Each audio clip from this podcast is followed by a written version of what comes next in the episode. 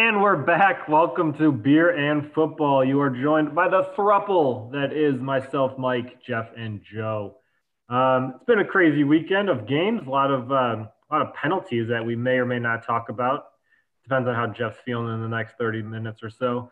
Um, but there was some exciting results. Uh, Liverpool pulled out the win over West Ham, and Arsenal got their first away win in like five years against the top uh, big six team. I don't want to say top six because Manchester United is at the bottom of the table.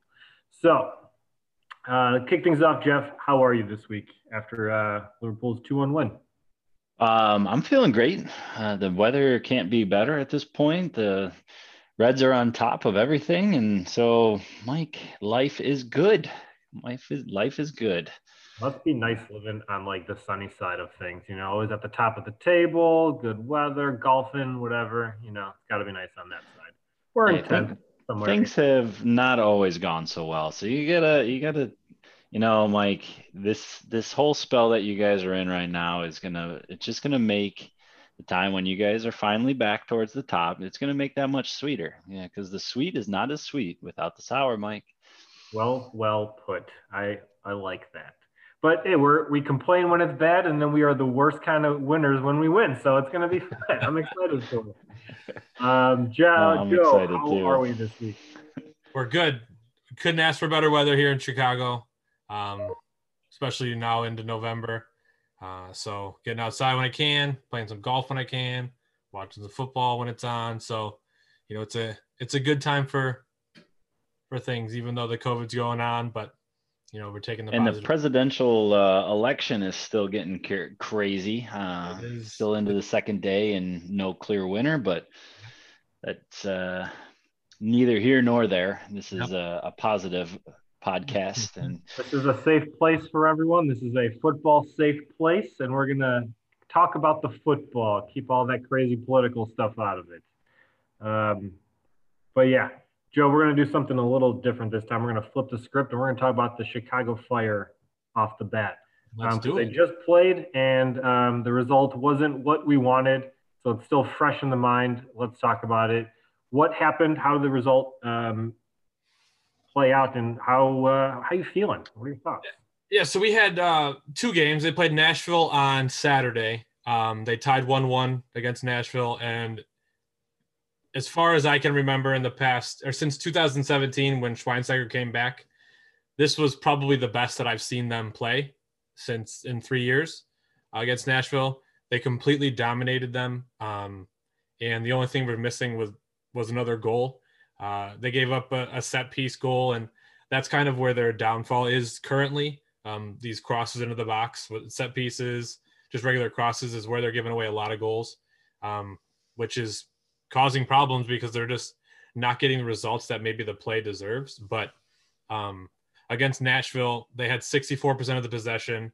Um, they were just constantly um, running at them, hounding them down, getting the ball back. I think there were long stretches of time where 21 to 22 players were in Nashville's half, and the Fire were just running at them. And um, your boy Collier hit the post at the end of the match uh, with a good header.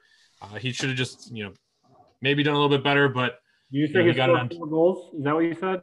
Yeah, I wish. I wish he could score one at the moment, but um, you know, everyone was playing really well.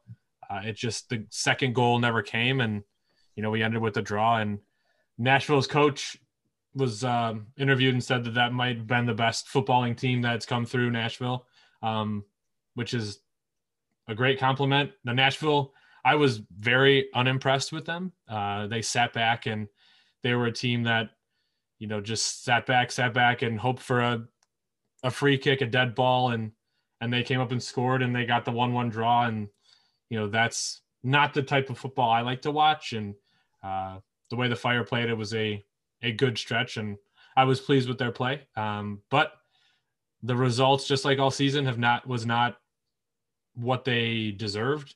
And it's coming back to you know down to the wire now with uh, playoffs right around the corner, and you know they're not those results. If they could you know get a win here or there, would put them in a much better spot. Which leads. So speaking us, of playoffs, are they um, are they in the playoffs at this point? So uh, because of the coronavirus, they uh, MLS has had to switch up their, you know, the way that they're putting play uh, teams in playoffs. They're going to a point per game. Uh, that took the fire out of that were out of the playoffs to start that, and then once they switched to that, they put them into the playoffs uh, because teams in the West aren't going to finish um, with the same amount of games. So they figured it this way would make it the easiest, um, which was good for the Fire. They needed four points from these last uh, two matches, and one of them was tonight against Minnesota, and they played well. Um, and they took a two nothing lead, and then in typical Fire fashion on the road, we're like, we can't win. That's not what we do. Uh, they still haven't won yet on the road this season, which is a problem because they're going to have to play a, a road playoff game if they get in. But, um, you know, they were up to nothing, playing pretty well. And then they, you know, got scored on on another cross, another dead ball. And then they give the second goal the same way. And, you know, it's 2 2. And that's that's another draw. And it puts a lot of pressure on Saturday when they play against New York City, who's another good team. And, uh, they have to win. They need a win to um, sure up their playoff spot. There was a goal. go home, or is it just win? Um, to, I'm not uh, sure off the top of my head of um, if it's win or go home. I think there's still some results that can happen to make it different, but if they win, they're in.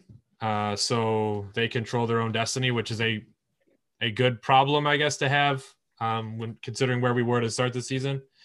Uh, to be in this a spot where you win, you're in is a is a good scenario. Uh, it's at home; they play well at home, um, so that's kind of you know a positive to see from that. Uh, except New York City, they're in fifth, so they're a good team. Uh, they've been playing well, so it's no easy feat, but it's doable. So we'll hope that they can can pull that off. And I would for all this the seasons that we've I've had as a fire supporter. I'm excited about this team. I think they're playing really well right now. I'd really like to see them get into the playoffs and see what they can do. There's some good talent. There's some good good football players on that on that team that are controlling matches for long stretches, which is which is good to see. And uh, I'd like to see more of them. So hopefully they can sneak into the playoffs and have something good happen. I mean, it seems like they like the last two games they've been playing really well. I mean, based on the national coaches, you know, statement and the the leads that they've gotten themselves into over the past few games, they have that capability of playing really well and win games.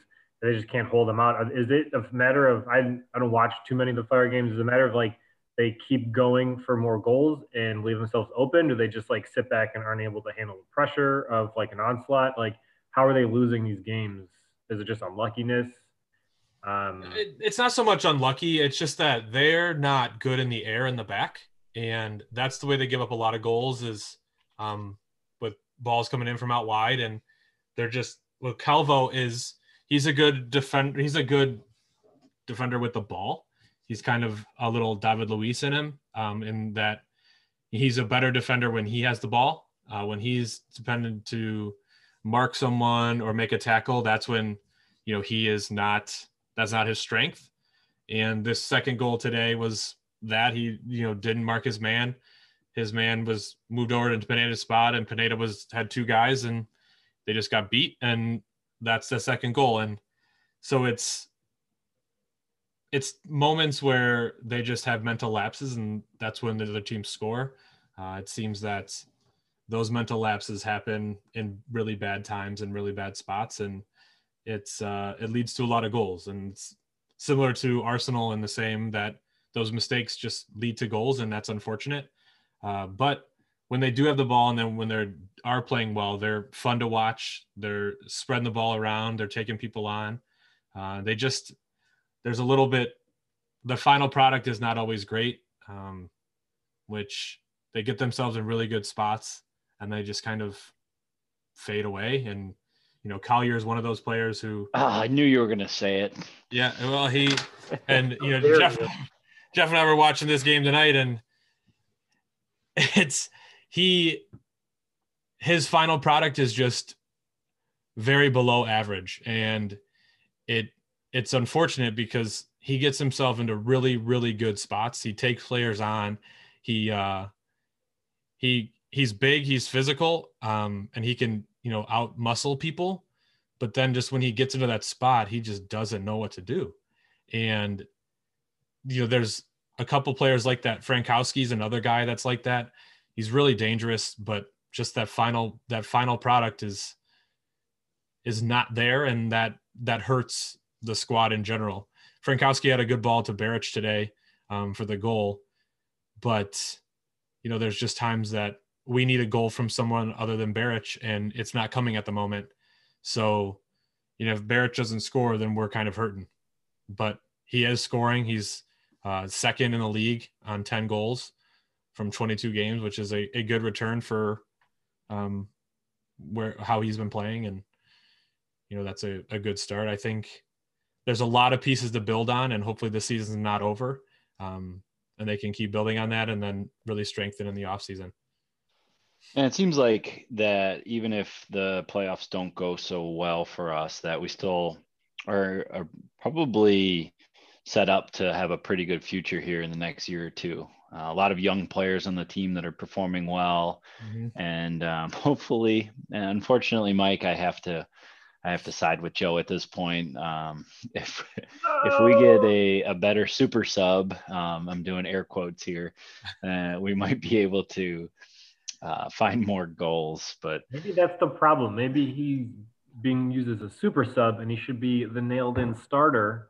That's right. Sit Beric and start Collier. Yeah. I like it. it. Yeah, there and you're and you're right. There's a lot of young players. Aliseda's young. He's like 21, I think. Pineda, Alovic is young. Um, there's uh Medrán, I think, is relatively young. I don't think Pineda. Pineda's a rookie, isn't he? Pineda's a rookie, and he has been phenomenal. I think uh, I haven't looked too much, but he should be in the rookie of the year mm-hmm. conversation. Uh, he has started every match. I think um, he is our most solid center back. He's probably our best defender. Um, he scored today. He uh, he's someone to that could be a fire defender for the next ten years, and I would have absolutely no problem with it. Um, he's got a leader written all over him. He might be next captain when that comes up. Uh, he's someone who the defense should be built around. He's just someone who's playing really well. He looks to go forward with the ball. He likes to play passes between the lines. He's uh, he's a really exciting product that we have. Um, with Beric scoring goals like that, uh, Giménez in the midfield, there's a lot of pieces to build off of. And hopefully, the Fire will build on this season and find pieces that can um, add to a, a, good roster right now. Right now, the roster is in a good spot. Hopefully, they add to it. Um, in years past, they have not. So I am cautiously optimistic um, since there's new ownership and hopefully they and a new manager and you know everyone new kind of in the front office that will hopefully not be like they were in the past and they'll use this as a building block and then go forward from here because there's a lot of good spots a lot of good pieces that can be built around fire's looking like a bright future um, yep. That's good. Uh, is there any? Are there any developments from the administrative administrative side of things for the fire? I know that we this is our first year back at Soldier Field. There's a new crest. There were talks of some other changes. Uh, have you heard any any ins and outs in, in terms of other changes coming from the front office? No, I haven't heard too much, which is which is a good thing. I think the way they're the way they're going the way they were going in the past, there was just constant change. And that's never good for any club and organization is just roster change, managerial changes, front office changes. That's what the fire were. They were just a team that everyone kind of moved through and it led to terrible on-field product. So I think not and you uh, know, no news is is good news at this point with everyone just kind of you know doing their job and playing their role and building something good because I think there's something good coming. Definitely seems like it, and hopefully, you know, things keep progressing forward, and they uh, can pull out a win on Sat. Is it Saturday that they play? Yep. hopefully they can pull that win out and uh, sneak into the playoffs, and maybe they can make a run in the playoffs. You know, they're playing well. They just got to finish things out, and if it's a lot of pressure on the line, maybe that'll kind of boost them forward. But it's actually Sunday, Sunday two thirty. Sunday two thirty. Sunday two thirty is uh, decision day, so every team's playing on Sunday two thirty. Championship Sunday is how they do it in uh, across the pond. So, yep, big day. Hopefully they can pull it out. Yep. Um, all right, things are looking pretty good with the fire. A little on the fence, but we're uh, we're, we're hoping for good things. We're gonna switch things over to Liverpool and Jeff. Um, so they took on West Ham. They got uh, hard fought win there, and then they just kind of destroyed the darlings of the Italian league yesterday. Um, you have a pretty good week there, Jeff. Yeah, I can't complain. So the they started out with the game against West Ham, and it was a as a game that kind of uh, encapsulated the, the beginning of the season so far. Uh, not playing great uh, defensively, we gave up the first goal and let West Ham kind of take their their game plan and just sit in with nine defenders and uh, kind of was reminiscent of the first, the beginning of the season so far. And um, you know, to be honest, it was kind of it reminded me of some games from last season as well, where we went behind, games weren't going well, we weren't playing well, and then by the end of the game, we end up winning, and it really you just feel it as a supporter and probably as a player when you're in a stretch where things are going well. Things even when you go down things don't seem so bad and you just kind of have the confidence that things are going to come back. So even though we went down one nothing uh, kind of early on uh, you just had this feeling that there we're at anfield it's west ham we're just going to come back. And and that's what happened um, not that it was easy, that it was it was ugly at times, and and we kept prodding and prodding and prodding.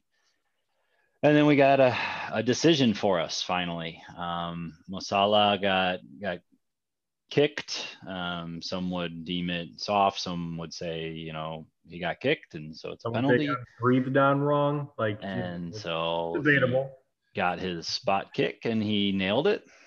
Um, so that, that kind of brings a talking point up of, of the penalties and and really the know I'll touch on later is is the decisions that have been going against Liverpool this season. Uh, we've had a lot of goals called back, um, points dropped against Everton.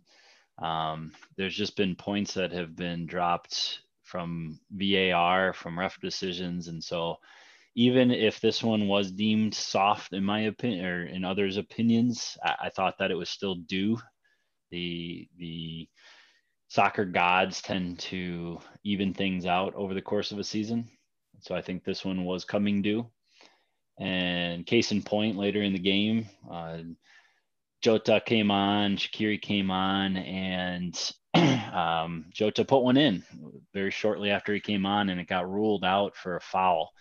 Um, and it was really kind of a, a 50-50 foul in my opinion. It I could see it being given. Mane kind of crashed into the goalie, but they were both going for the ball, and they ended up calling a foul on Mane. Uh, so no goal for Jota. Um, so there's another goal that gets ruled out for us, and fortunately the the boys kept their head up, and uh, Shaqiri played a, a wonder pass just through the guy's legs. I don't remember who he, he split, but right through his legs, in in behind the defenders, and Jota had a beautiful run and just kind of tapped it in uh, over the goalie. So um, ended up finishing off the game and. Uh, not too much from West Ham to to really trouble Alisson or, or the back line. Um, and speaking of the back line, everyone is well aware of Liverpool's uh, troubles at center back position with uh, Van Dijk out for the season. You got Matip, who's still, you know, he's back in training, but not quite there yet. I don't think he was back in training for the for the West Ham game. Any what's uh, the uh, time frame on him? Do they know? On who? On uh, Matip. Uh, Matip was actually on the bench uh, midweek, so he's okay. just about ready to go.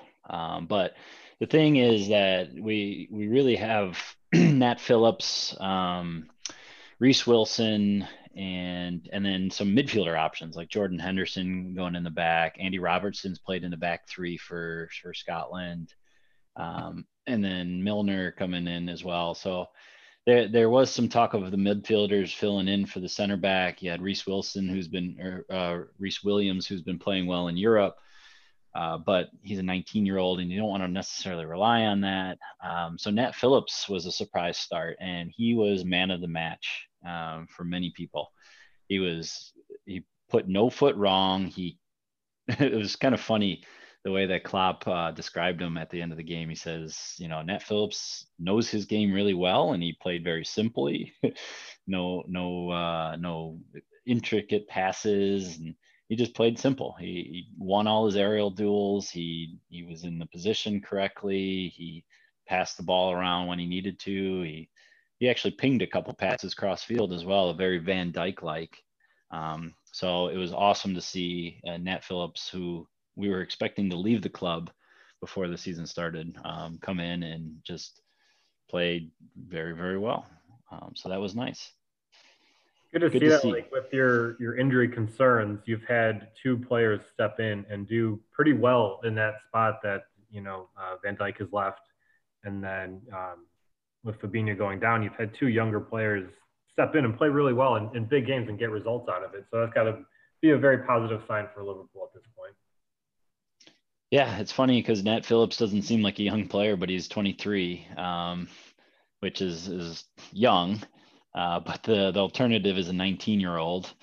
And Joe Gomez himself isn't, you know, very old. He's only 23 himself. So um, it's, it's, it's nice to see just because Nat Phillips, I don't know if you guys remember, but last year, Nat Phillips during the, the January transfer window, he, he got recalled from like Stuttgart or something or somewhere in the Bundesliga, got recalled for one game against Everton, and then got sent back out on loan.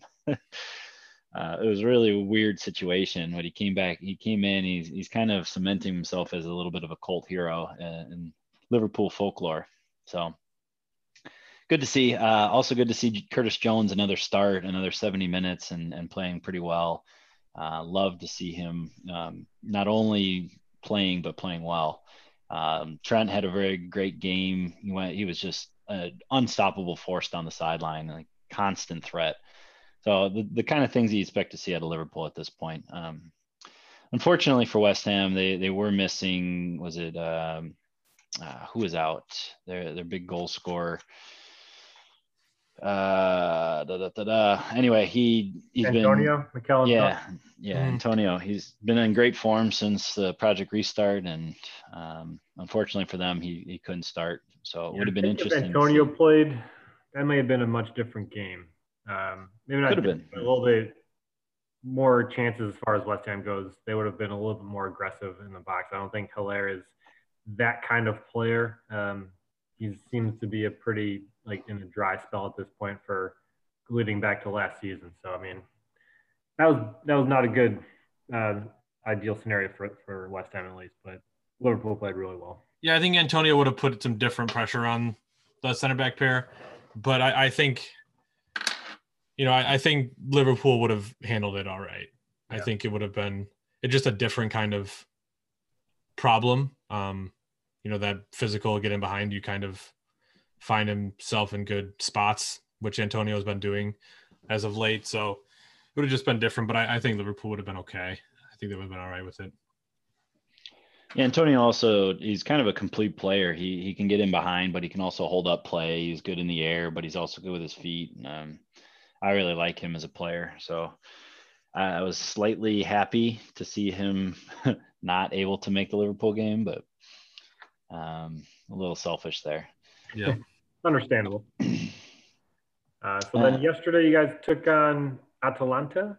Yeah, yeah. So the the free scoring uh, Italian team coming through the what were they semifinalists last year in Champions League? Yeah, I, mean, I think so. Yeah. Surprising everyone captured the hearts of Europe, and then you guys just ripped that heart out and stepped on it midweek. Yeah, yeah. I, I, think Atalanta's uh, is just they just want to score more goals than you. Oh yeah, I think, and it, it's a, a fun as a neutral, it's a great a great philosophy to watch. Um, I think it must be hard for them, their supporters, uh, when they can they don't score and they give up five goals. I think that's not what they're looking for. And you know, it seemed like uh, the Jota show. Yeah, wow. Uh, so that brings me into my first beer. Uh, it's called Bright Start from Makushia. Uh, I'm sorry, Makushla Brewing Company. it was kind of hard to find this one, but I, I, needed something to encapsulate the the start that Diogo has uh, started for the club. Um, raised a lot of eyebrows when he was bought for 40 million. I think he's the third highest um, paid player. I'm sorry, third highest fee for a player in Liverpool history. So uh, it was a bit surprising because no one really saw it coming. And you're like, what do you mean you're passing up Werner for 30 million to get Diogo for 40 million? Uh, it was it was kind of surprising to me, uh, let alone you know everyone else. So uh, he's come in and he's scored something like six goals in his last four games, eight in his first seven. Um, and it was kind of a eyebrow raiser a little bit at the, at, you know, at the beginning of the game to see Firmino dropped and and and Jota uh, filling in for the new front three. So how did they uh, line up? How do they line up in that with Jota pretty, in there? Pretty they um Jota went through the middle and Mane okay. and Salah were outside. So it was pretty much a straight swap. And Jota played really well. He's different than Firmino, obviously. Firmino is more of a, you know, fancy foot type player and Jota yeah, he scored three different types of goals. Is uh, one of them he brought it out of the air from a Gomez pass over the top, one touch cut towards the middle, and a beautiful finish. Another one, I think the last one, Mane played him in behind, so he was running off the shoulder. Uh, great, you know, touch around the goalie and, and tidy finish. And did he get a header? I don't remember his first goal now, but he he had three very nice, very tidy goals that kind of surprised the the back line. And he was just clinical at this point. He I think he's he only took like three or four shots. He he was through in on goal as well in the first few minutes. He, he probably should have put another one away. He just looks so dangerous at this point. Um, so it was it's it's great to see just because you know when Firmino's not putting balls in the back of the net, we didn't really have anyone to step in. You know, like uh, okay, well, Aubameyang's not scoring goals, so who's going to come in? Oh, maybe Pepe. Pepe is pretty dangerous. You know, you you have these different different threats. Um, not maybe a one for one for Aubameyang, but or you got through the middle. Uh, you got uh, what Nketiah, you got Lacazette, who, mm-hmm. um, you know, at least you have different options. And Liverpool didn't have that. So having now Jota being able to come in and, and give Firmino some competition can only help. So you, you, touch on that, Jeff. So does this create a problem? I guess like if it is, it's a good problem for for Klopp in terms of Firmino's biggest, I guess, criticism for the last season or so is like his scoring output, but he does so well off the ball and creating the goals. Is this a problem where like Jota could take more of a starting role uh, and jump into that that three-headed monster of Liverpool, or is this just like you know he had a good game, he, he's scoring goals, but Bobby's Bobby's the guy? Uh, there's there's kind of two parts to that. Number one is that it doesn't have to just be a th- uh, three-headed monster. We we've lined up in the recent past as like a four-two-three-one with all four of them up front, the Fab Four. Um, it hasn't been as effective as this last game against Atalanta. Um, not much has because that was almost like a perfect game. Um, but you have to, at, big clubs, Arsenal, Liverpool, City, etc you have to provide competition for spots. And if Firmino is not providing the end product needed, and we everyone will say this about Firmino is that he's always he will forever be Klopp's guy. Right? He's done so much that Klopp has asked and done things right, and he's he's not always judged on his goals. But if you could get the production as well from someone else, then maybe you get Firmino at his best again because of the competition. He's got to raise his game or he's going to start on the bench. Um, so that's that's a big club problem. And so yes, yes, I think there is a problem, but it's a good problem and, and a problem that a big club needs to have. Yeah, and if Firmino wants to fix it, he's just got to start scoring too. And I think, exactly. um, you know, that kind of is the way I feel with Lacazette. I really like Lacazette.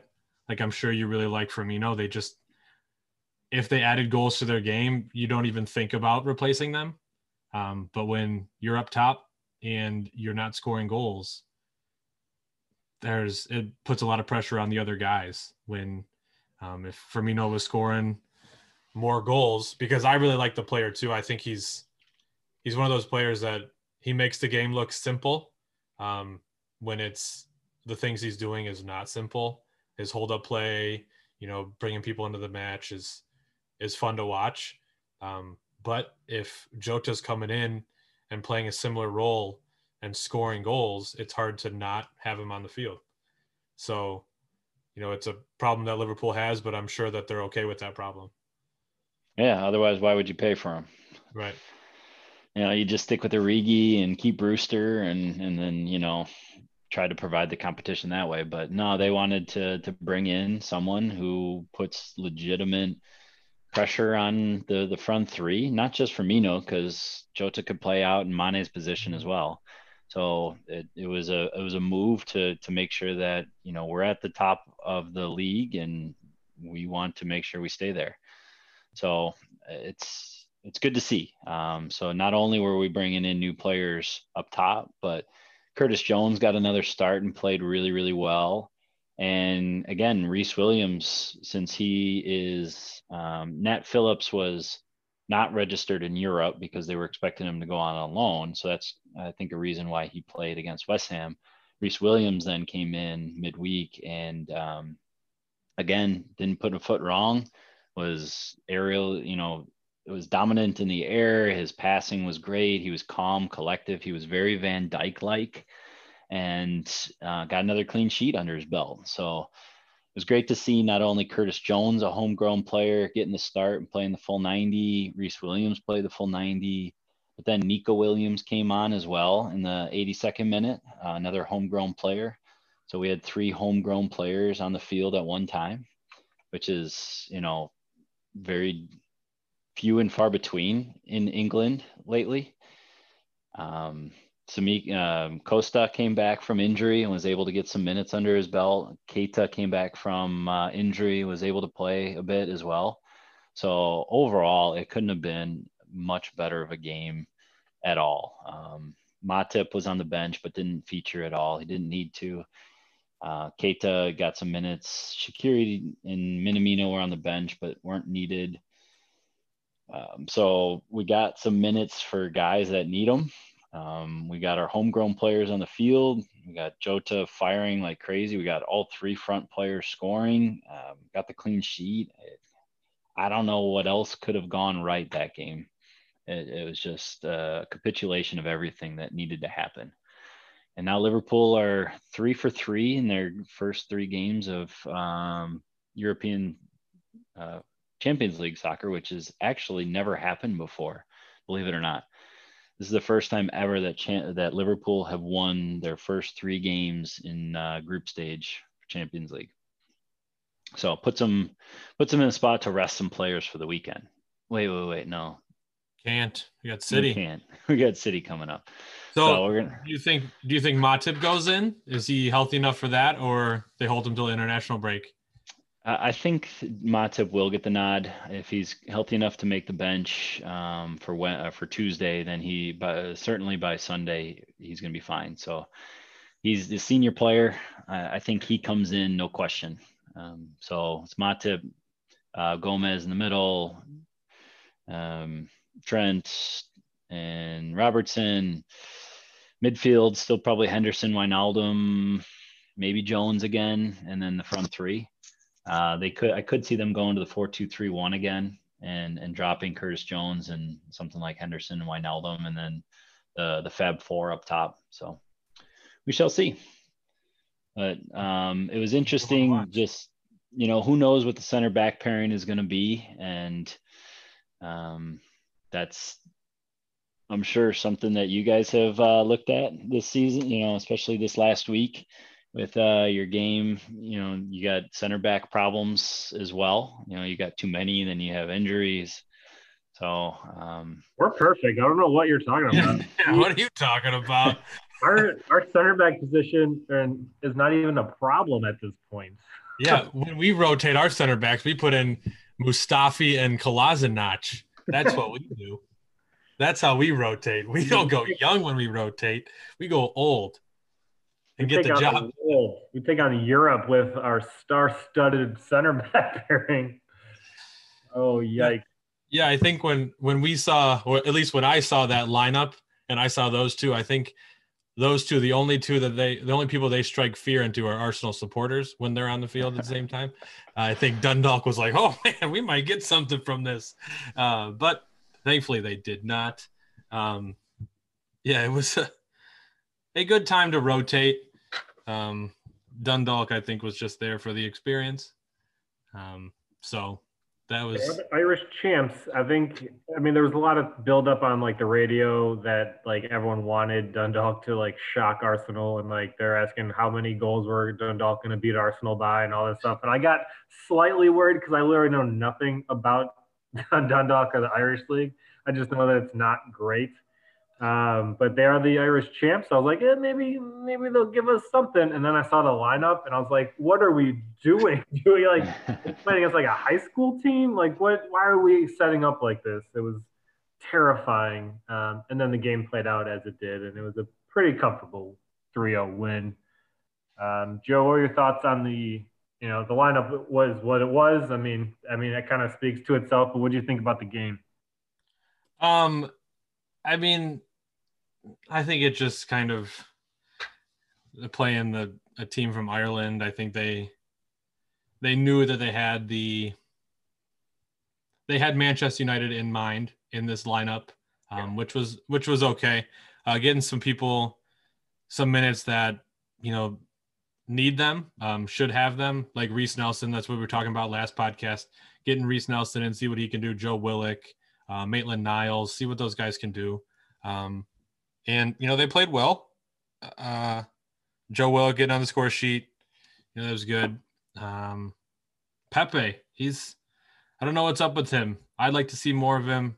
Apparently Arteta doesn't fancy him with the way he's not not getting him in those matches and um, letting him play in Europa instead of getting him in the league, which is is different. But is it um, maybe his work ethic? I mean, I, I, don't watch the games as you guys do, but you know, Arteta seems to be a, a work ethic and and buy into the system type of guy. he does not look like he's doing that to get the minutes in the league, in Premier League. I think it's something like that. Um, I think he works hard. I don't, I don't want to say that he doesn't work hard. I just think his defensive ability is not um, up to the level that Arteta wants, uh, and you know that's something that you don't sign Pepe to play defense. It's kind of like you don't, and I think he plays more defense than Ozil, you know, the forbidden guy to talk about. But I just think it's, it's just he's not, he's not someone who plays in every situation, which I would like to see more of him. I think he, you know, if we're not, if we're gonna play the five to three, whatever we play, there just needs to be more creativity up top and i think he offers that where you know like willian he doesn't offer that creativity but he work he has that defensive kind of organizational work ethic that um, fits for that system that Arteta is trying to play.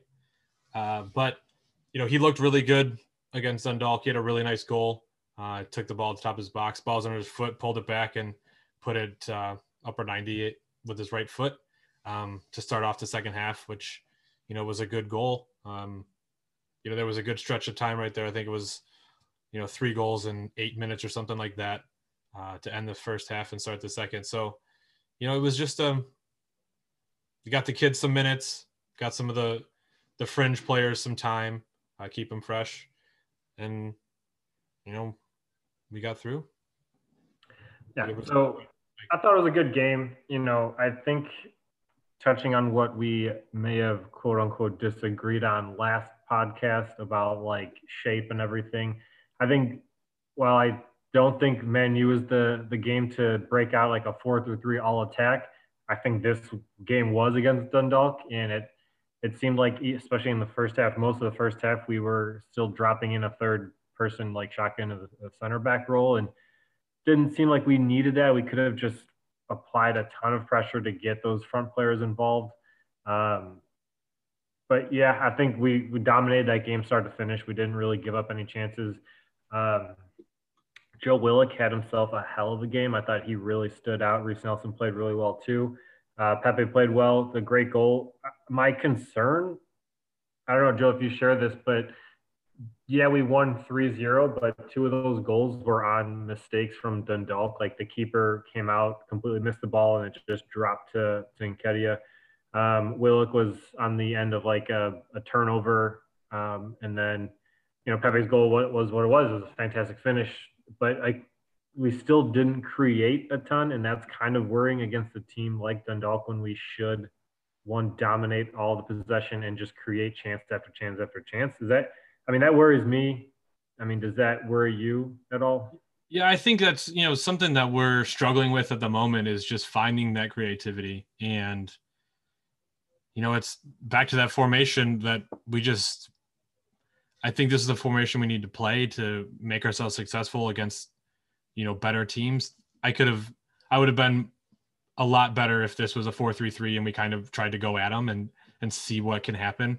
Um, but you know, a scrappy goal, they're in the right spots. I think uh, the Willock goal, I you know, it was a good finish. It was a good, you know, counter and press, and we got the ball, and then we we struck, and that was good. Um, where there's times in the past that we do that, but then you know the final product is lacking, and hopefully that we're turning a new leaf and we're putting in those chances. Um, Joe Willock is uh, he's someone I don't know what to think about him. Um, I think he he gets himself in good spots. I, I, I would really have liked to see him go out on loan and see what he could do at a you know a mid-table team or upper championship team where he gets a lot of minutes and he's someone that the team focuses around. Um, because I, I think like him and Reiss Nelson and those kind of younger fringe players who they're not so young anymore. I think that they're at a time where they need to to either be in the lineup or or let's move them on and see what happens. I think you know they're still they're still young and which is great, but you know when what are we waiting for with them? Um, you know, I think it's it's now or never because they're kind of just pieces that are there that we don't really know what they can offer. Um, so I, I like to see more of them in the Europa League and just kind of let them be free and see what they do. Uh, this formation can kind of lock them into a spot and not as be as free as a 4-3-3 kind of has more fluidity in it um, which i think these players might benefit from, especially in the Europa League when you can take more risks in the group stages because you're playing a team like Dundalk that should be able to dominate and completely control a match and and they did that they controlled the match but you know we would like them to control it and be more creative i can see that yeah um, but like I said, I mean, they got the result that they wanted. They got the shutout, which was great. Um, and you know, to to move on from that game, just real quick insert. You know, Tottenham lost 1-0, so that's always a good. Sure thing. did. Um, well, that so I don't just the faint thing I love about Bale at this point in his career is he still thinks he can shoot from like 60 yards away and go up upper 90 and score. So I will I'll watch him like shoot from that distance and just hit a ground ball to the keeper or pick up all day every day. Uh, but that's it, you know. And then um, so then we played Man U over the weekend and a big one first win in five years on the road and then also first win at man u since like 2006 like yeah. what a terrible record that is and we were man we managed to get that chip off our shoulder and get that off our back and, and move forward and finally got a win on the road against like a big six team so um, while we discussed that, you know, the formation is what it is, we have our differences on it. This was not a game to toy around and, and play like an open attacking formation um, because they are a counter-attacking team.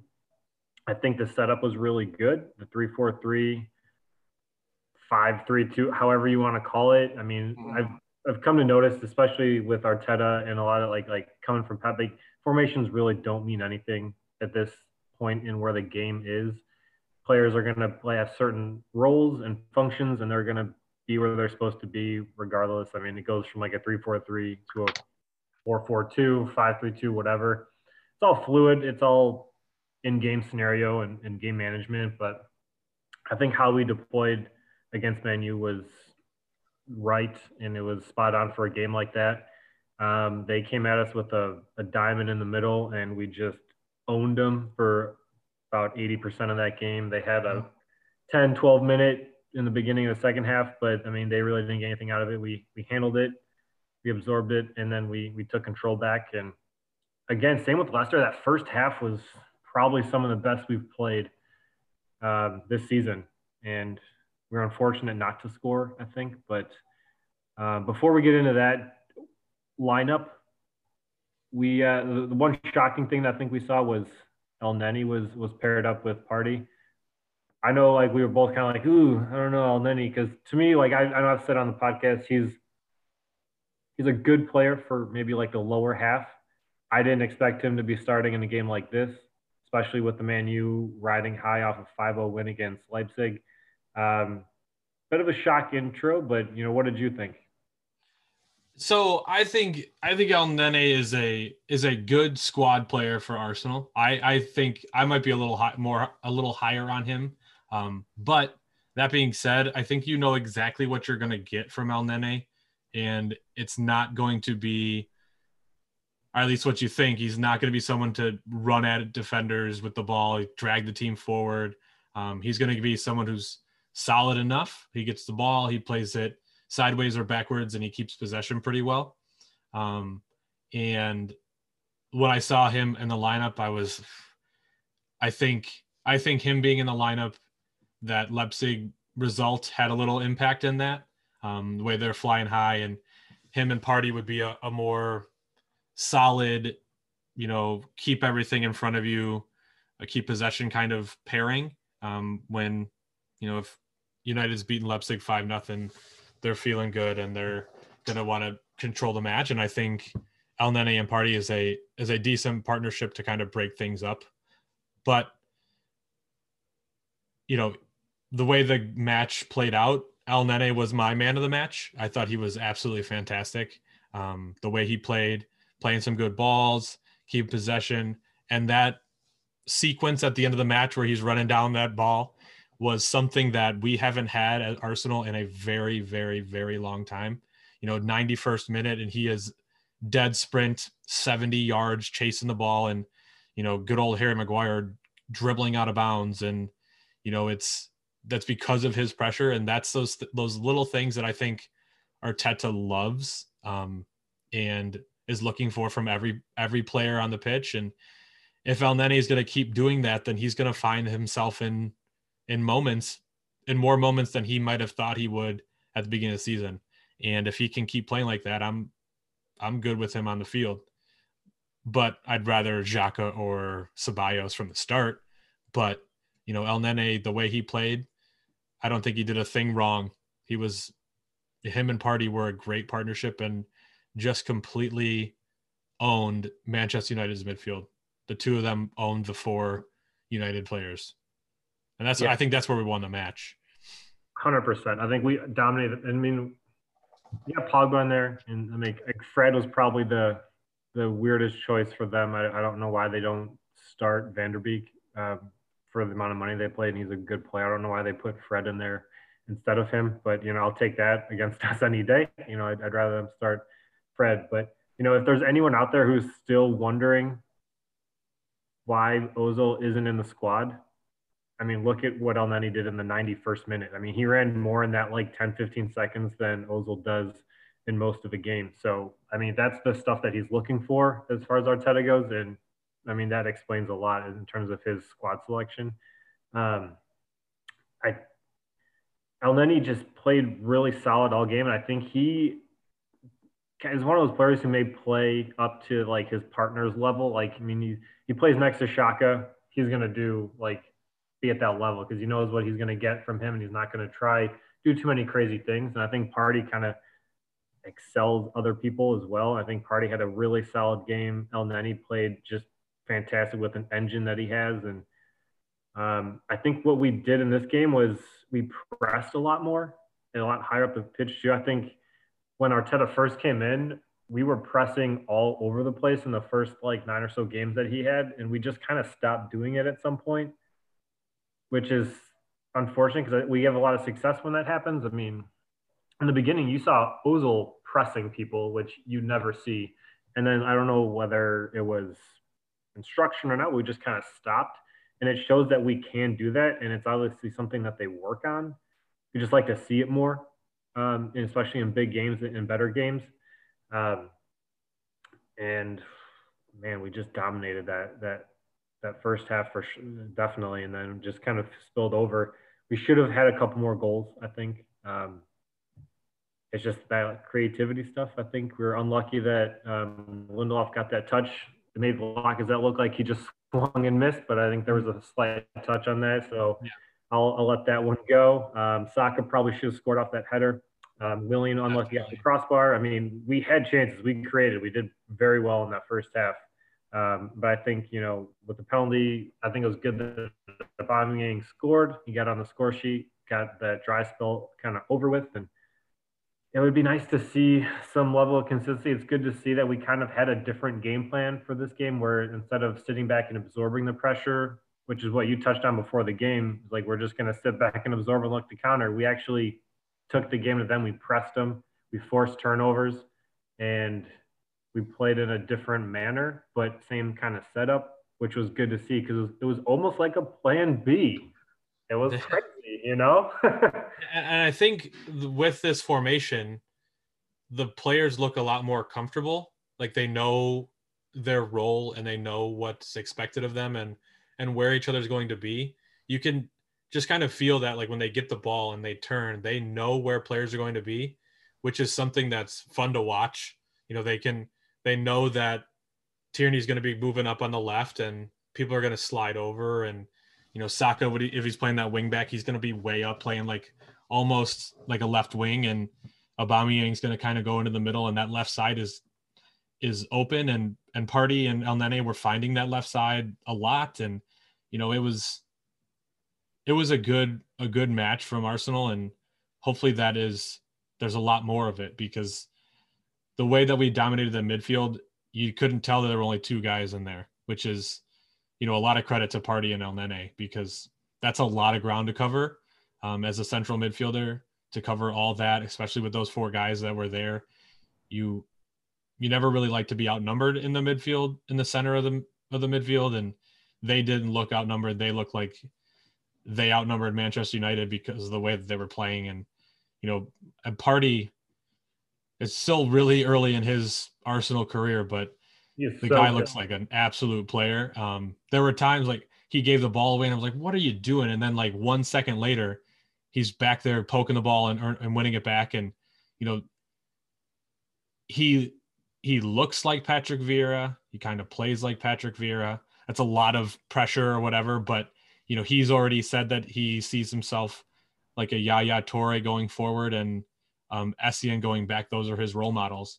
And if he can be half those players, um, you know, he's the way he's playing is he's going to be there for a while. And, you know, it looks, he looks like a, the focal point of that midfield for a long time. And hopefully we build around him and find those pieces. Yeah, I think him coming in along with Gabriel, they provide a level of physicality that we haven't had um, in recent years. And I think something that we did against Man U is something that other teams were doing against us last year. Especially, I think we touched on it against like Brighton, is that teams would come in and like bully us and like be overly physical, especially like with Aubameyang and our front line and just get us frustrated. And we are such a soft team that we wouldn't be able to re- like respond to that. But we did the exact same thing to Man City or Man United. We were kicking Rashford all over the field, like he couldn't get anything going. we were just very physical, and that's not usually how we play. It's good to see that Gabriel has that about him, and um, Partey has that about him, and we just seem like a different team with them in it now. Um, it's exciting to see, and it's exciting to see that we're going to have something pretty promising going forward for the next few years. Uh, hopefully, we can find a, a solid long-term partnership for Gabriel.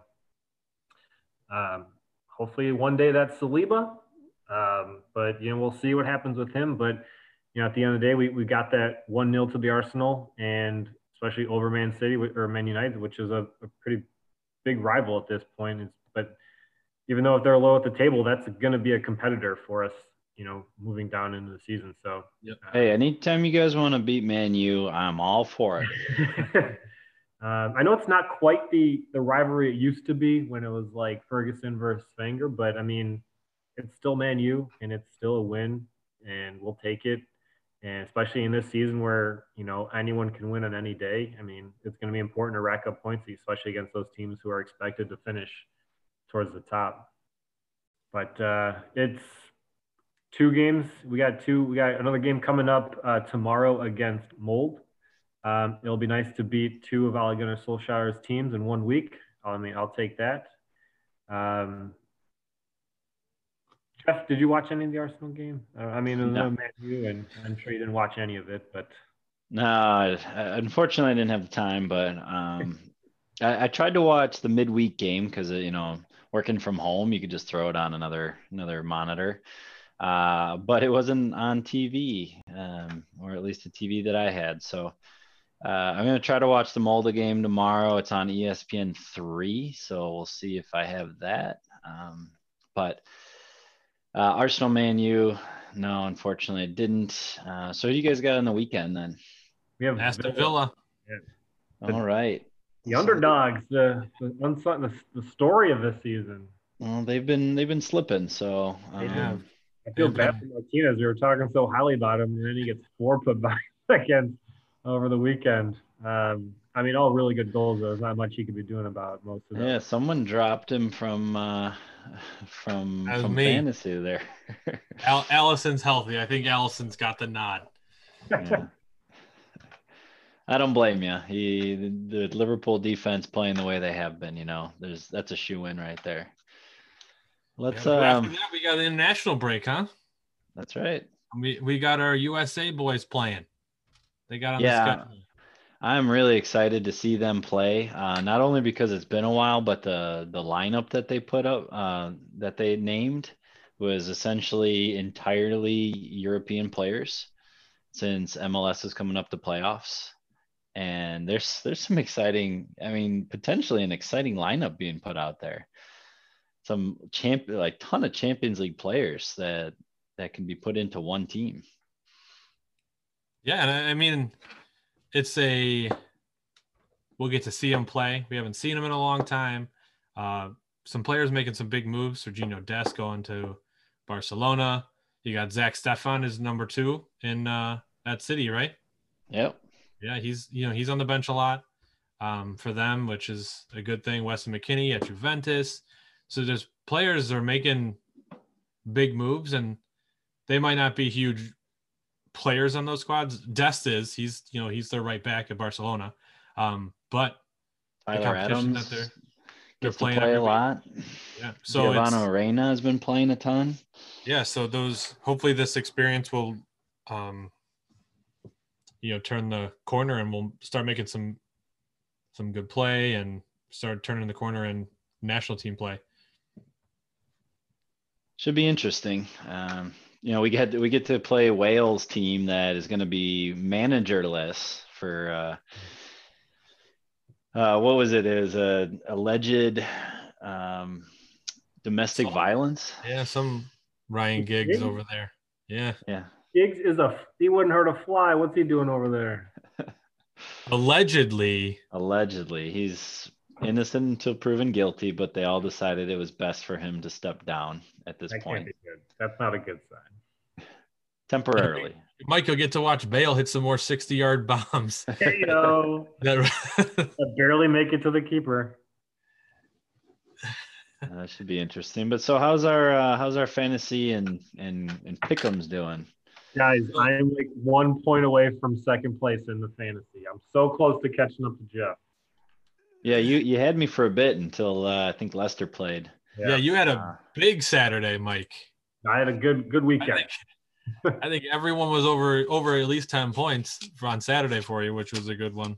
It was funny. So I had I woke up, I looked at the Chelsea lineup, and then I put Ziyech in there, and then I took a nap, and then I woke up and Pulisic got hurt during warm up, and so he was in my lineup and didn't play. So I would have had I think I would have been in second had I known that he didn't play in that game. Yeah, what kind of manager goes to sleep during the match? One who has a newborn, that's the one. Um, pick 'em. I had a good week this week and made no ground, which is yeah, sorry about really that. demoralizing. Um, I think but- we all had a pretty decent week. yeah, I think that's probably because a lot of the results seem to go to the. Yeah, it was interesting because the previous week, week five, um, or I guess it was two weeks ago now, um, between the three of us, there was what? So there's 30 different picks, you know, 10, 10 games between Yep. the three of us times three. There's 30 of them. We got two of them right. it wasn't Two. looking good for us. Uh, it, was, it was pretty bad. And then, and then obviously we came back this week and uh, all of us, I think, got at least uh, uh, at least six. Um, I think I, I think I got seven. yeah. Still in last place. A lot of Mm. work to do, Yeah, we got some interesting matchups coming up. Everton, Man U. So, um, so that that'll be a fun one. Um, and then the rest of them are kind of like, meh. Uh, biggest one obviously is Liverpool City.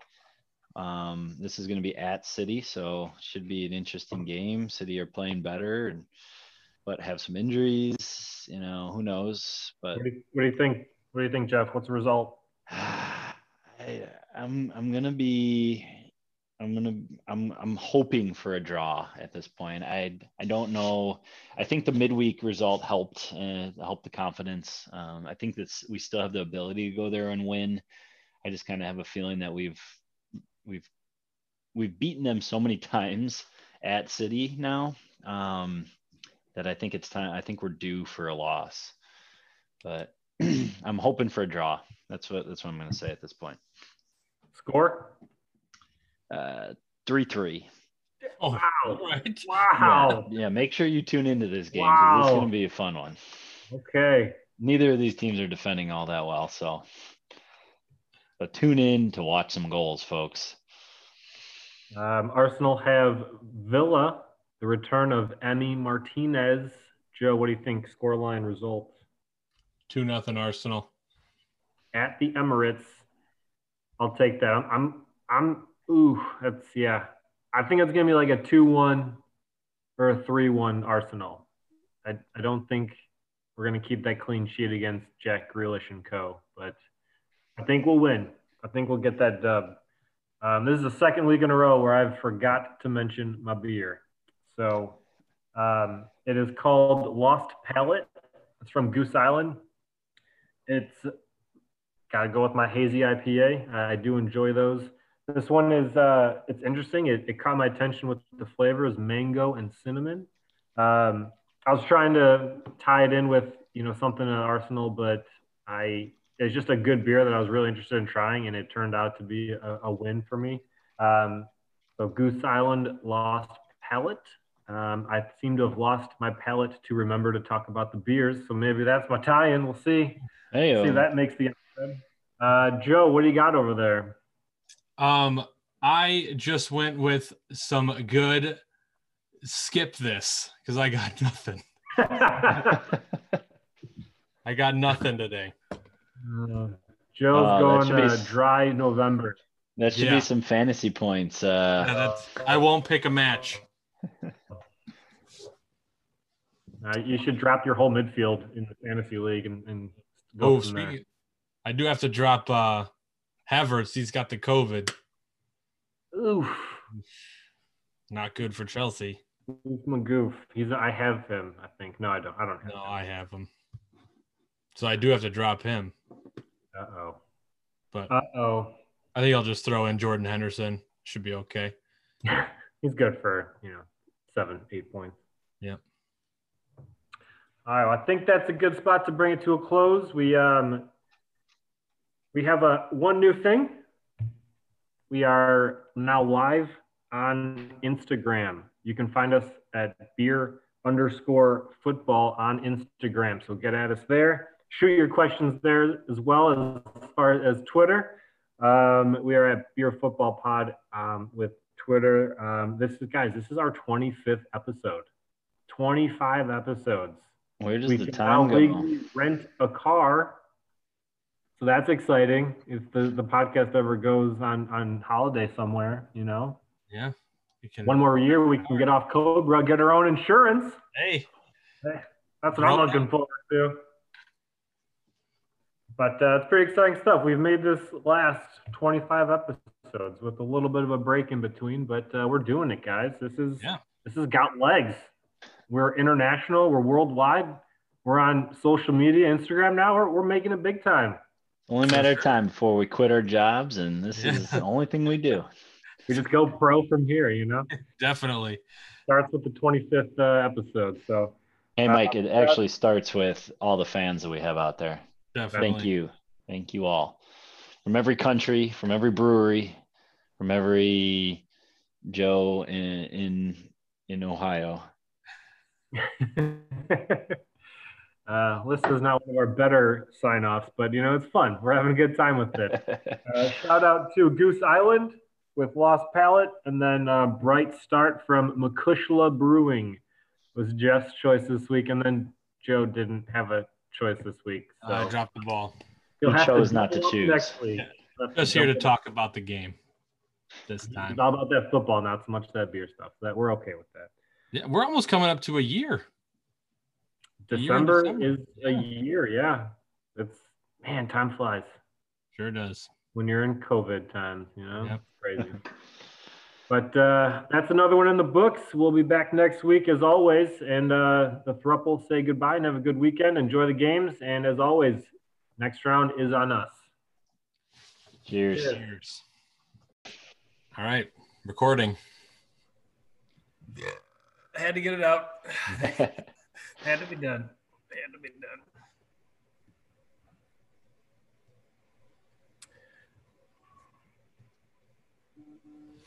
And welcome back to Beer and Football. Karma is indeed a B. Um, I thought that song was pretty fitting since we talked so much smack about uh, Aston Villa giving it to Liverpool, and they pretty much just did the same thing to us. So I felt, you know, we'll open the door for Jeff to uh, to give us some comments on, on this this go around. But uh, we are back. We uh, we used the international break to take a little time. Um, I, you know, in all honesty, I just needed extra time to get over the loss to Villa. So I think we just we took an extra few days, but we were back bringing you the content that you all want and love. The thruple, we are here. Jeff and Joe. Jeff, how are we doing this week? Doing fantastic, Mike. It's uh it's Imperial Stout season, and if there's no good Premier League soccer going on, football going on, at least I got my beer. So I'm excited for that. uh, don't get to talk about too much Liverpool, so um, I got some beer to talk about as well. Right. So is it like fall, imperial stout, winter, spring, summer? How's it how's it rank for you? Uh, rank well. The imperial stouts just it, it- they come in when when it starts getting cold and you need something warm in your belly and it's nice and thick it's syrupy it's it's malty it's delicious uh, it's it's strong and and flavorful. So uh, you definitely don't want to be drinking too many of these in the summertime. Uh, so this is a beautiful time of the year when it comes to beer lovers. So i'm excited for that aspect That's beautifully put, Jeff. I don't that was that was amazing. Joe, how are we doing? We're good. Yeah, can't complain. Um, school is school. Uh, it's picking up. Just finished report card, so that that's kind of behind me now, and you know now we're back in the international breaks done. Back to watching some football on the weekend and and going from there. Yeah, and quite a bit has happened since we uh, we last were on here. Um, we'll we'll jump into a lot of it. We're going to talk about the Premier League results, and uh, we're going to touch on the international breaks, uh, the games, and kind of the aftermath of everything that's going on there. We'll touch on the Fire and how their season kind of ended, um, and maybe we have something to look forward to next season? Question mark. We'll, I uh, think I think so, but we'll talk about it. Joe's optimistic, so I think we'll all be optimistic. Um, yeah, so we'll just jump in with the with uh, City and Liverpool. It's kind of slated for the the biggest game of the weekend. Um, first half would have said exactly that. It was a very intense, electrifying first half. Uh, came out of it one one, and then it just kind of pittered out in the second half. So Jeff, uh, what are your thoughts on the game? And we'll start with the lineup. Um, I know you guys have been facing some injuries most teams when they lose defenders, they'll you know try to strengthen up the back line. But Liverpool just threw on a fourth attacker, and they just kind of went with four strikers up top. Seemed to work out pretty well for a while. So Jeff, what are your thoughts on the lineup and, and how the game shaped up? So the back line was pretty, uh, pretty much expected. Matip, uh, we knew he, we were kind of saving him to come back for that game. He stepped in and, and did the Matip stuff uh, that he does. He he was solid. He was he really didn't put a foot wrong. Gomez as well. So they had a good partnership. And then Robertson and, and Trent um, had a, a, pretty decent, at least first half. Um, I, I, can't really say the same about anyone in the second half. So let's just talk about the first half. Um, so backline was as to be expected.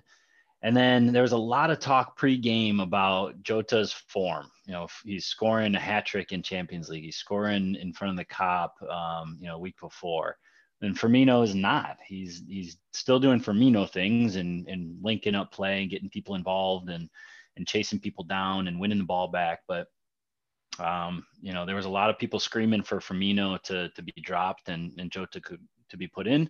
Well, what does Klopp do? Uh, he says, ah, fuck it, just throw him on. Um, so they went with the front four, and um, and literally it was a front four. It was not a you know four two three one as some would would think it was, but it was a front four.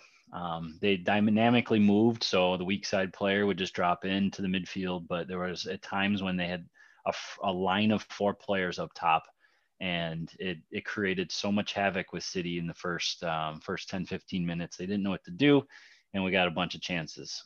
Um, so I was I was really excited to see it. Wijnaldum and Henderson had a ton to do uh, in the midfield because they were outnumbered. You De Bruyne in there, so tons tons of work to be done, but uh, it, it, seemed to work.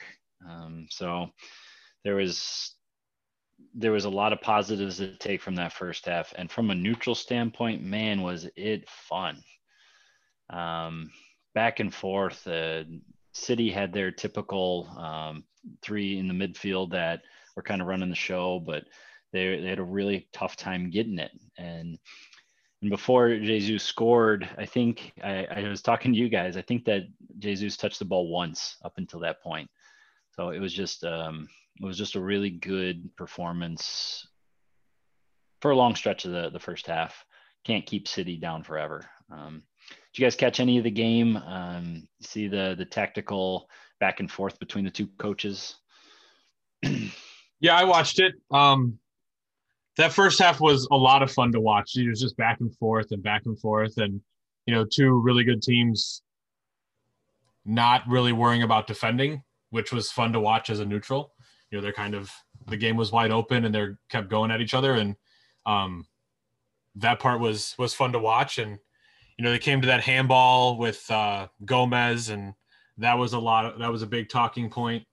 Um, and uh, so um, we, you know, it was a with De Bruyne missing that ball or missing that penalty. You know, it kind of felt like, you know, what they say, like the ball doesn't lie, that kind of stuff. And you know, he Gomez couldn't have done anything different.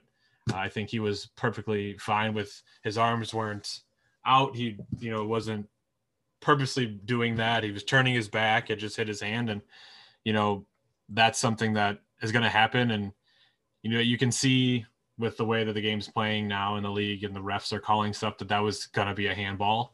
But you know that's where we get back to that talking point, and something can change. And But on a different note, watching Kevin De Bruyne play this game is is fun. He uh, he's someone that when he has the ball, you can't take your eyes off of it. He's going to do something with it, and you know he's uh, he's a really fun player to watch. And you know Gomez, that ball that he that De Bruyne played off of Gomez, Gomez couldn't do anything. That ball was a perfectly placed ball, and if he does, if it doesn't hit his hand, it's going to be in a really dangerous spot. And you know that's uh that was a, a turning point, and you know it once that happened, and the game kind of died down a little bit, and things kind of changed in the first the second half was you know just two teams that they seemed like they didn't want to lose. In the first half they both wanted to win and the second half they both didn't want to lose and you know it ended up the way it did. But it was a fun game to watch. It yeah. was definitely a tale of two halves. Um, mike let me let me throw this one at you a little bit. So there's been shouts for the five players uh, five subs to come back and and we know your stance on the water break, so we won't even bring that up. Please don't. Uh, I'm already getting upset about it. Don't do it. Uh, but there there have been a lot of talk, um, specifically from Pep and Jurgen, about uh, bringing the five sub back, five five subs a, uh, a team back, and Liverpool ended up doing two subs, and one was forced because Trent went down, and Pep only made one sub. So, what, what's your take on the the cry for these extra subs, but yet they're not even using all three subs in a game?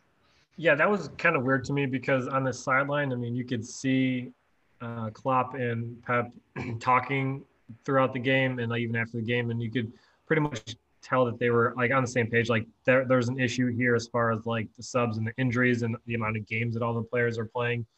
And a lot of the teams do want that, that five sub rule changed back. And it's weird that they didn't make those subs. I mean, if they're trying to rest players for one Champions League, all the, the, the cup game tournaments that they're in, and then international play too, that was following up the week. Like it just didn't make sense to not make more changes.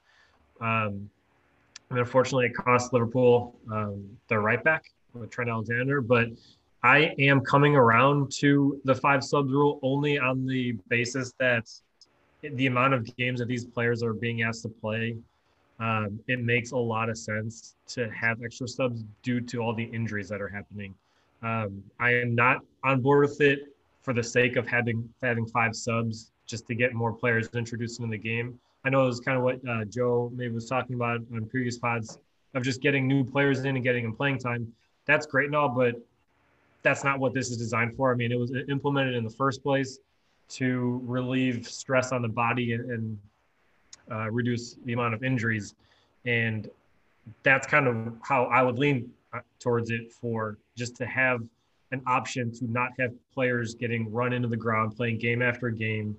Because um, a lot of teams only really play with a certain amount of players, like 14, 15 players. But the the rate at what players are getting injured at this point, I mean, it seems like Liverpool are dropping like flies, um, and a lot of other squads are, are hurting because of that. And I, I think you do need the five subs rule at this point, just so that players stop getting injured and they're not putting so much stress on the body. So, so kind of to that point. So, if they do introduce the five, and what do you think that there could make? I doubt that they would ever do this, but in the situation like with Liverpool City, they made three subs out of six between the two teams. Can you force the clubs to make a certain amount of subs before the end of the game? If they're going to be introducing this five subs and you're still only making two, three subs, well, what's the point?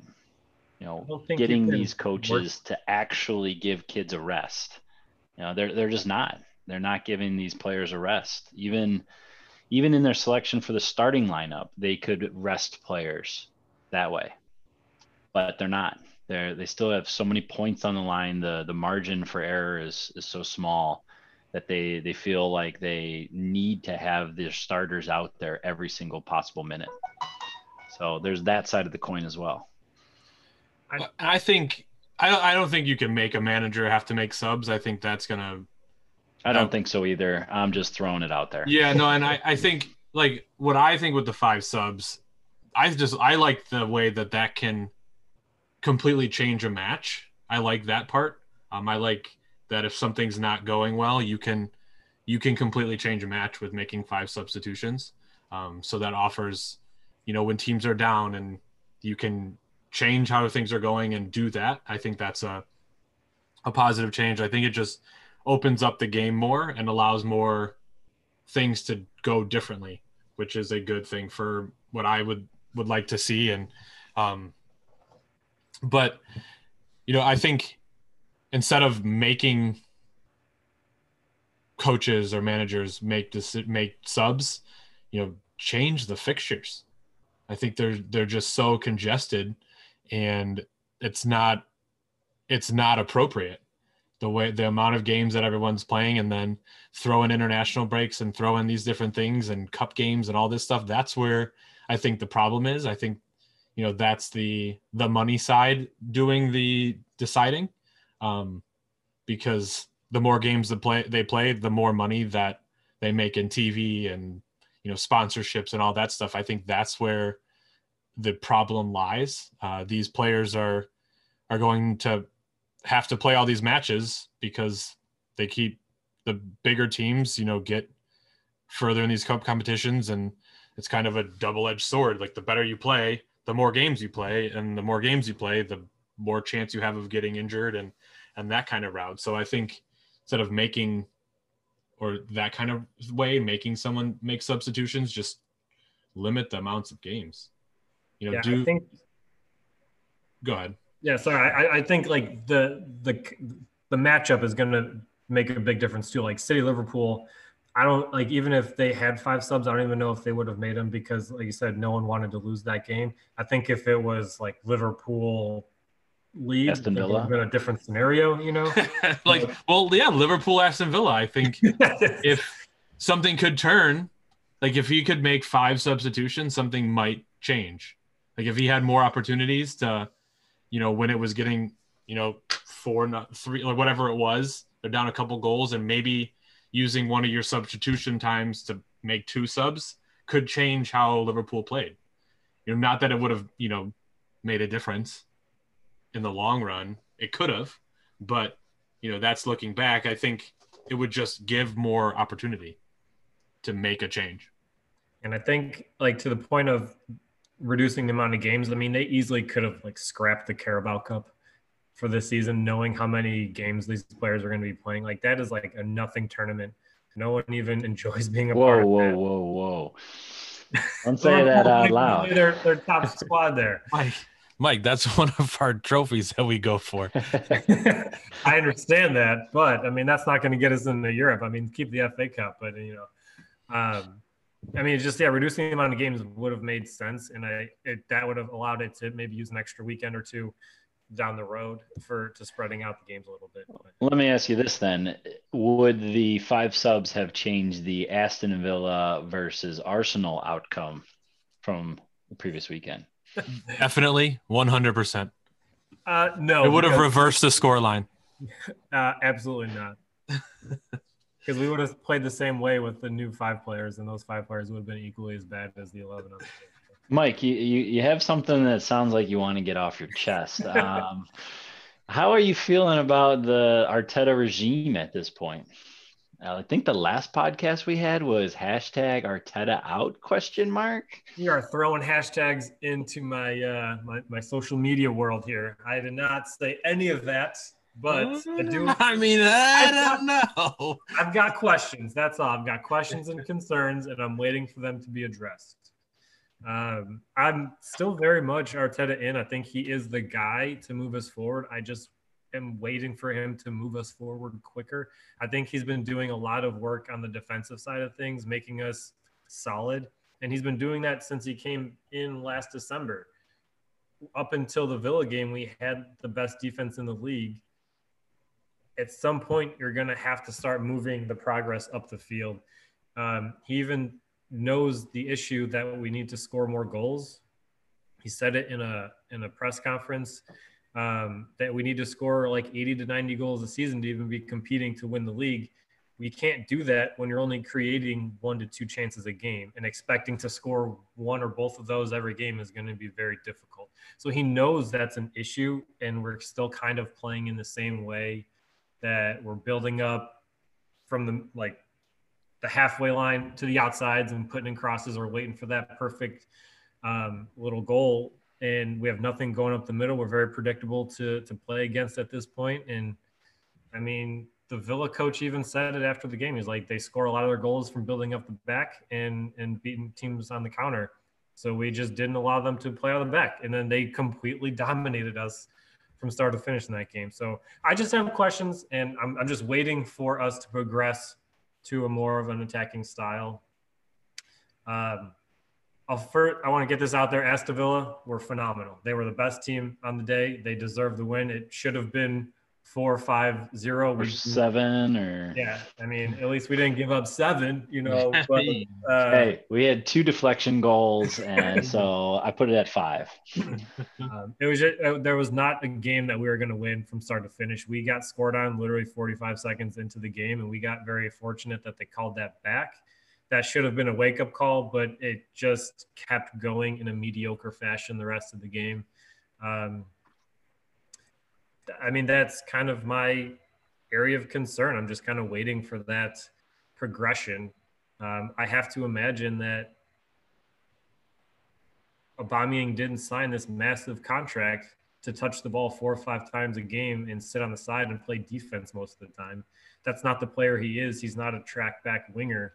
Um, he got beat at one point on a wall pass, and he looked like he was the most miserable person trying to defend a one-two and like that's just not where he looks like he even wants to play. But I mean, in a system where he rarely touches the ball, I don't. know. It just seems odd, and to me, something is wrong, system or the players, and one of those needs to change.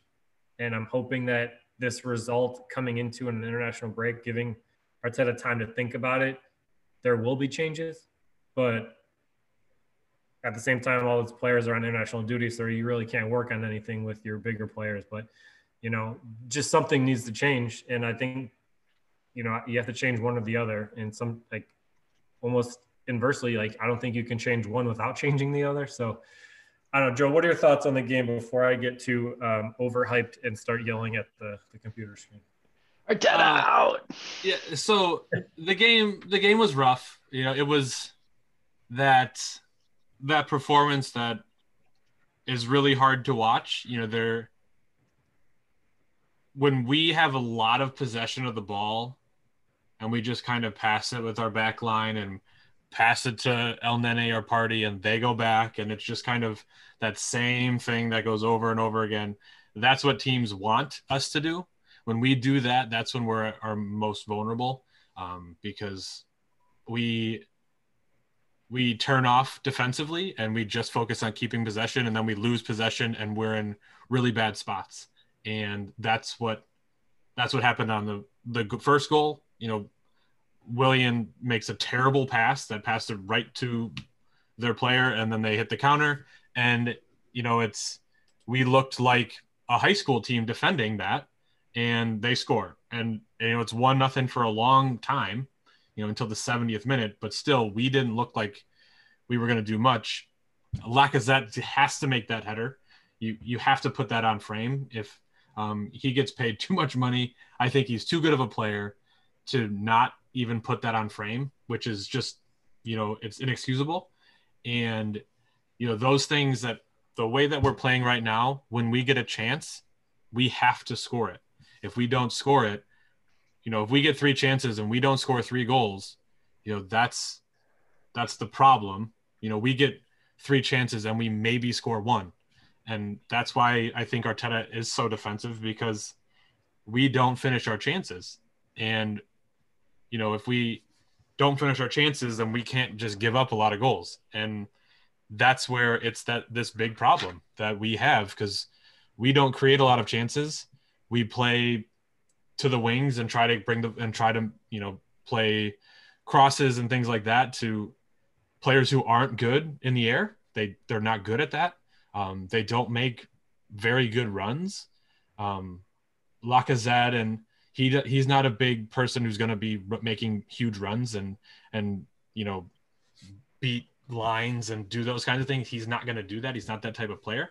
Um, Aubameyang is, but where you think I think I think he needs to get himself more involved. Um, I think he is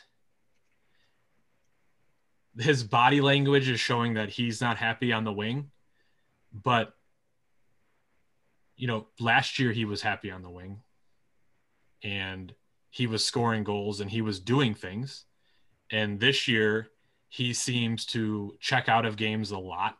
Um, and it's not okay. I think that, you know, he's going to say that he, at some point, I think he's going to say, I want to be in the middle.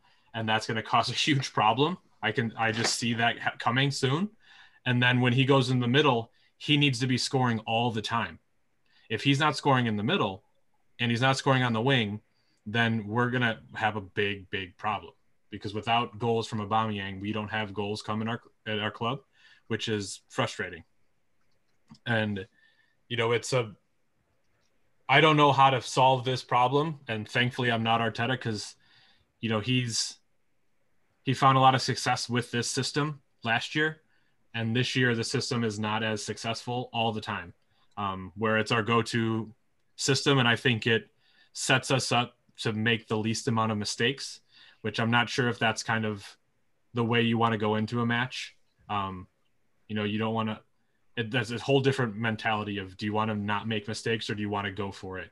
And I think this formation makes us not make as many mistakes, but it also has a very low ceiling, um, which is, you know, a kind of the situation that we're in you know do we want to have a low ceiling with not with a high floor or you know that kind of thing where if we switch to a 4-3-3 you know the ceiling's a lot higher. We can play a lot better and create things but then our our floor we can get beat pretty badly. Um, but we got we got beat badly by with this formation too. So you know where do you want to go? And i think arteta's the guy to figure it out. Um, I think right now he's kind of in his head a little bit um, and wants to be this huge tactician like Pep, and he doesn't he doesn't need to go that deep right now. I think that he can find little things and let the players play because I think they're decent enough to be able to figure out and you know give a general guideline instead of like you have to play this way and you have to do this. But you know it's not the end of the world. It's one result that's not good, but you know let's not make that a habit. Yeah, I um, I agree with everything you said. I think that he is like you said. I think we've talked about before. He's like kind of overcomplicating things. He's trying to be like too clever about the way that they play, when you just need to like simplify, relax, and let the players play. Um, kind of touched on it there with Lacazette. I mean, the, it's either the players or the system. Something's not working. Lacazette is being asked to play like a nine and a half where he's play, asked to do a lot of stuff. He's asked to drop in and then be the guy at the end of crosses. Like he doesn't have the engine to do that. So you can't really ask him to do both of those things. So that's a change of system or change of player, however you want to look at. Aubameyang moving the central forward, like that's I don't know if that's gonna solve any problems, but at least you have a person who can score goals in there and at least do you would think he would do better than what Lacazette's been doing. But he's not that person to drop in hold up play, like you would have to change how we play at that point if you move into the middle. So I mean that one happen like leads to the other. So uh, there's not just one problem here. There's a lot of them. Um, I although I'm not Arteta out, I am very much Willian out. Like just get him off the field, put Pepe in, and let us play with a little bit of chaos and creativity. We're so structured as a unit right now, and that's how Arteta likes it. He likes it very disciplined and very structured but you need an element of chaos involved, and that's what Pepe gives you. Um, and yeah, he's probably going to lose the ball like 60 to 70% of the time, but he's going to maybe even more than that. Joe's chuckling at me, but he's no, that's a lot. Happen. Like if you, if you said you're going to lose the ball 60 to 70% of the time, like get off the field. but I am so with you. Like Willian is just not it yeah, I mean, he he'll lose the ball more than he keeps it, but he's gonna get shots off. He's gonna be dangerous, and he's gonna put defenders on their heels. I mean, he came in for Willian, and the first thing he did was rip a shot off like a half chance and made Martinez think about it. Like he will introduce that element to the game, and a little bit of chaos is something that we need. Um, my other thing with Arteta is that he's very controlling and he like he does so much on positional play. Like toward the end of that game, he was literally calling out every pass that needed to be made as it was being made.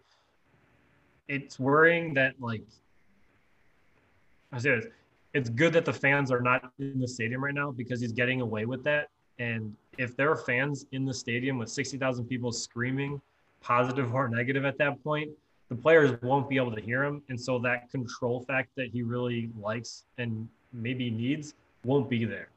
So he's got to like unleash the players a little bit and allow them to play and find the game and find solutions to the questions in the game, which I don't think he's necessarily allowing them to do. And I think that's probably why he doesn't like Pepe because Pepe is not a structured player, but he's going to give us something that we need at this point. And I'm just kind of hoping that we're going to see that. And I'm, like I think you said that Willian has COVID, which kind of forces his hand to make that change, which I don't necessarily think he was going to make coming up to Leeds as it is. So it'll be interesting to see how we line up um, on the weekend against Leeds. I just, I've got my questions and concerns about him. I know he's a young coach and he likes, what I do like is that he's very strong in his principles and he knows how he wants to play the game. I just think he needs to like put a little slack out there and let the players do their thing. That's that's all. Yeah, I think one big change that can happen is is that Pepe change. I think, you know, Willian Willian is good for yeah is the good for the uh, the younger group of players to kind of do that leadership, but not to not in big moments and and big games. I don't think he's he's that guy. So we'll see. So maybe to wrap things up on the Arsenal game, um, the beer I chose this week is from Short Fuse. It's called Lost. Uh, that's what happened. We lost. That's where my mind went. It, I lost it for a little bit. I needed some time to let this game sink in. Um, and it's it's a very good beer. It's a it's a saison. Am I saying that right? Saison. I, I don't normally yep. drink saisons, but it's a it's like a, a farmhouse ale yeah, it's a different kind of taste that I'm used to, and I, I really enjoy it. Um, just read it's light in body with a clean, dry, and earthy finish, hints of black pepper and funk that give way to notes of white grapefruit, apple, pear, peach, lime from the dry hop. It just sounds delicious, and it tastes delicious too. It's very good beer. Hey, Mike, it, it sounds delicious. However, if you need a little grenadine to put in that guy, I got plenty left over. Ah, look at that guy doing a callback. Loving it. Loving it. It's still party time. he's, he's healthy. He's fit. He'll be he'll be playing at the weekend. But uh, shout out to Short Fuse uh, for this week's beer on my end uh, for Lost. Done with Arsenal for now. We'll talk about him next pod. So um, we get to move from a uh, very uh, positive view on Arsenal to the Chicago Fire. Joe, yeah, take it away. Yeah, I I think you know they controlled their own destiny to get into the playoffs, and in typical Fire fashion, they, you know, they blew Gave it. the game away. They they blew it, and it's very. I think the way that this played out is very fitting on this season. I think they're um, the way they started the season was not good. The middle of the season was not good, and then they started to make some some moves, and they started playing well, and they started getting some good results, some good performances that weren't getting results, and then it came down to the last game of the season, and they they win. They're in the playoffs and then they go and get beat four to three. Like that's not something that can happen for a team that should be doing a lot better. You go down two nothing, you score a goal, you're right back in it, then you give up a goal that's just, you know, then you you tie it, and then you just clear the ball into the middle of the field it, to the PK spot for no reason, um, to give the game, just give the game away, and you know, then they get knocked out, and now we're we're back into an off season where we have to to build on this year. I think overall, the team is a lot more talented than I thought they would be. Um, there's still pieces that you know just aren't good enough, but you're going to have that in this kind of league. You need those role players, those squad players, and it's it's whatever. You're going to have to do it. You have to fill out with these players, but like the highlights of the season are Mauricio Pineda. Um, played every match, started every match as a rookie, defensive player of the year for the Fire. Um, just a really solid piece that should that will hopefully be a center back to the Chicago Fire for the next 10 years. Um, I would be perfectly happy with that right now. Um, he's good with the ball at his feet. He's a good defender. He's good in the air. He, I think he had three goals this year and two assists. Like that's something that is is great. And you know he's a good player. Medrán was another highlight. He's someone that is fun to watch. Um, Giménez is another great player. Um, Beric was a lot better than I thought he was going to be. I thought he was just going to be some dud um, that we just, you know, overpaid and, you know, says our designated player and he scores a couple goals and that's it. But he's he's a good piece to have. He's a good finisher. He gets himself in really good spots. He's good in the air. He works hard. He um, he pressures and he runs down defenders and you know he's someone that I'm excited is on the team and I can't wait to see what he can do next year and hopefully a more normal normal year. Um, and then Sekulic is the right back who's another solid player um, who I had no idea who he was, um, but he comes in and he he does the job and you know he's another piece that we don't have to worry about. So there's good building spots, good building pieces in this club um, that I hope they move forward with. They they didn't re-sign CJ Sapong. Um, that and, one surprised me. Um, I was very disappointed because I was a big fan of him. Yeah, he's a good player, and I, I think I think it was just kind of too much money for the role they wanted him to play, which you know is you do have Frankowski. I mean, you got Beric. You got you got some players that giving him competition. Mm-hmm. So I understand that, but you know, yeah. a, a team that wants to win, that shows the aspiration to want to win the league, need to have that competition. And Collier is not the competition that we we need to be giving these players, these starters. Yeah, yeah definitely. I mean, Collier's if, the answer. I'm just yeah, answer. to, to no question, he is the answer. If I remember from our last podcast, Mike, it's yeah. it's Beric out, it's Collier in. Exactly. Exactly. Yeah, I, I think if we go into next season and Collier is playing minutes at all, it is not a good offseason for us. If he can't, if we cannot find a player who's better equipped to play this game for the Chicago Fire in an entire offseason, then there's serious questions to Wicky and to Heitz, uh, the general manager kind of guy. If they can't find someone better than Collier, we're in trouble because he is he cannot be our first player off the bench. He cannot be our second or third player off the bench. He if he's in the 18, that's I mean, he might be in the 18, but he he can't be in the 14 that play um, to to be successful. So, you know, he's someone that just can't be on the team. He's a good practice guy, but you know, I think right now he is has he's from New Zealand, and in MLS you're only allowed a certain amount of international players, and I think he is considered one of our international players. Um, I think he's in the process of getting a green card to get him off of that list, but if I think he's currently an international player and he's using a spot from somewhere that we can get anyone in the world, and it's one of those players is Elliot Collier, that's a problem. so um, there's a, I am more optimistic about this upcoming season than I was this season we had. Um, I think there were 17 new players to the club this year, um, which is incredible when your roster is, you know, like 25 or something like that.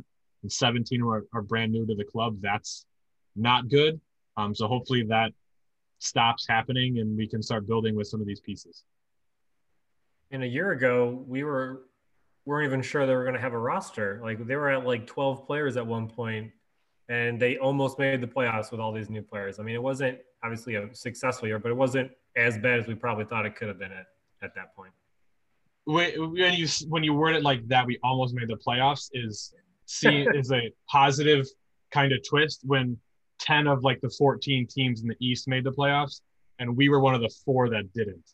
So it's not it's not a a good thing, but we put ourselves in a better spot than I thought. We didn't finish last and um, the pieces that are there are decent enough pieces to um, be optimistic about.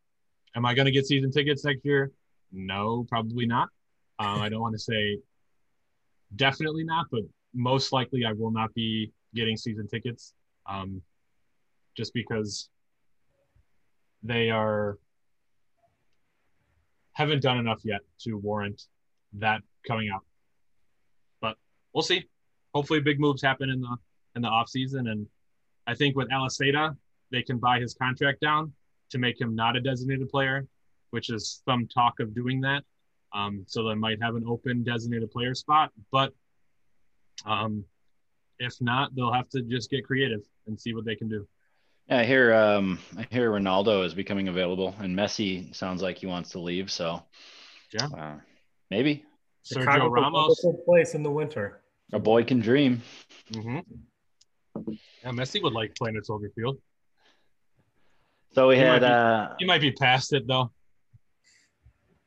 we had. Uh, well, that wouldn't be bringing in another World Cup winner, um, like we we had with Schweinsteiger. But Ozil's got nothing going on. you can bring him in. I, I would love to see him in that fire navy blue now. He would walk through the MLS, just Yeah. walk through it. Literally. Yeah, walk literally. Yeah, literally.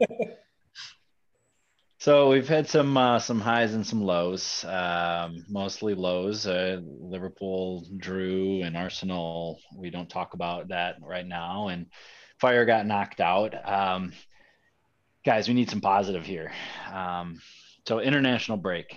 Let's let's beat that up a little bit before we really end on a positive note. What's the point of these international games right now? I think it comes down to that money again. yeah, I mean, TV money.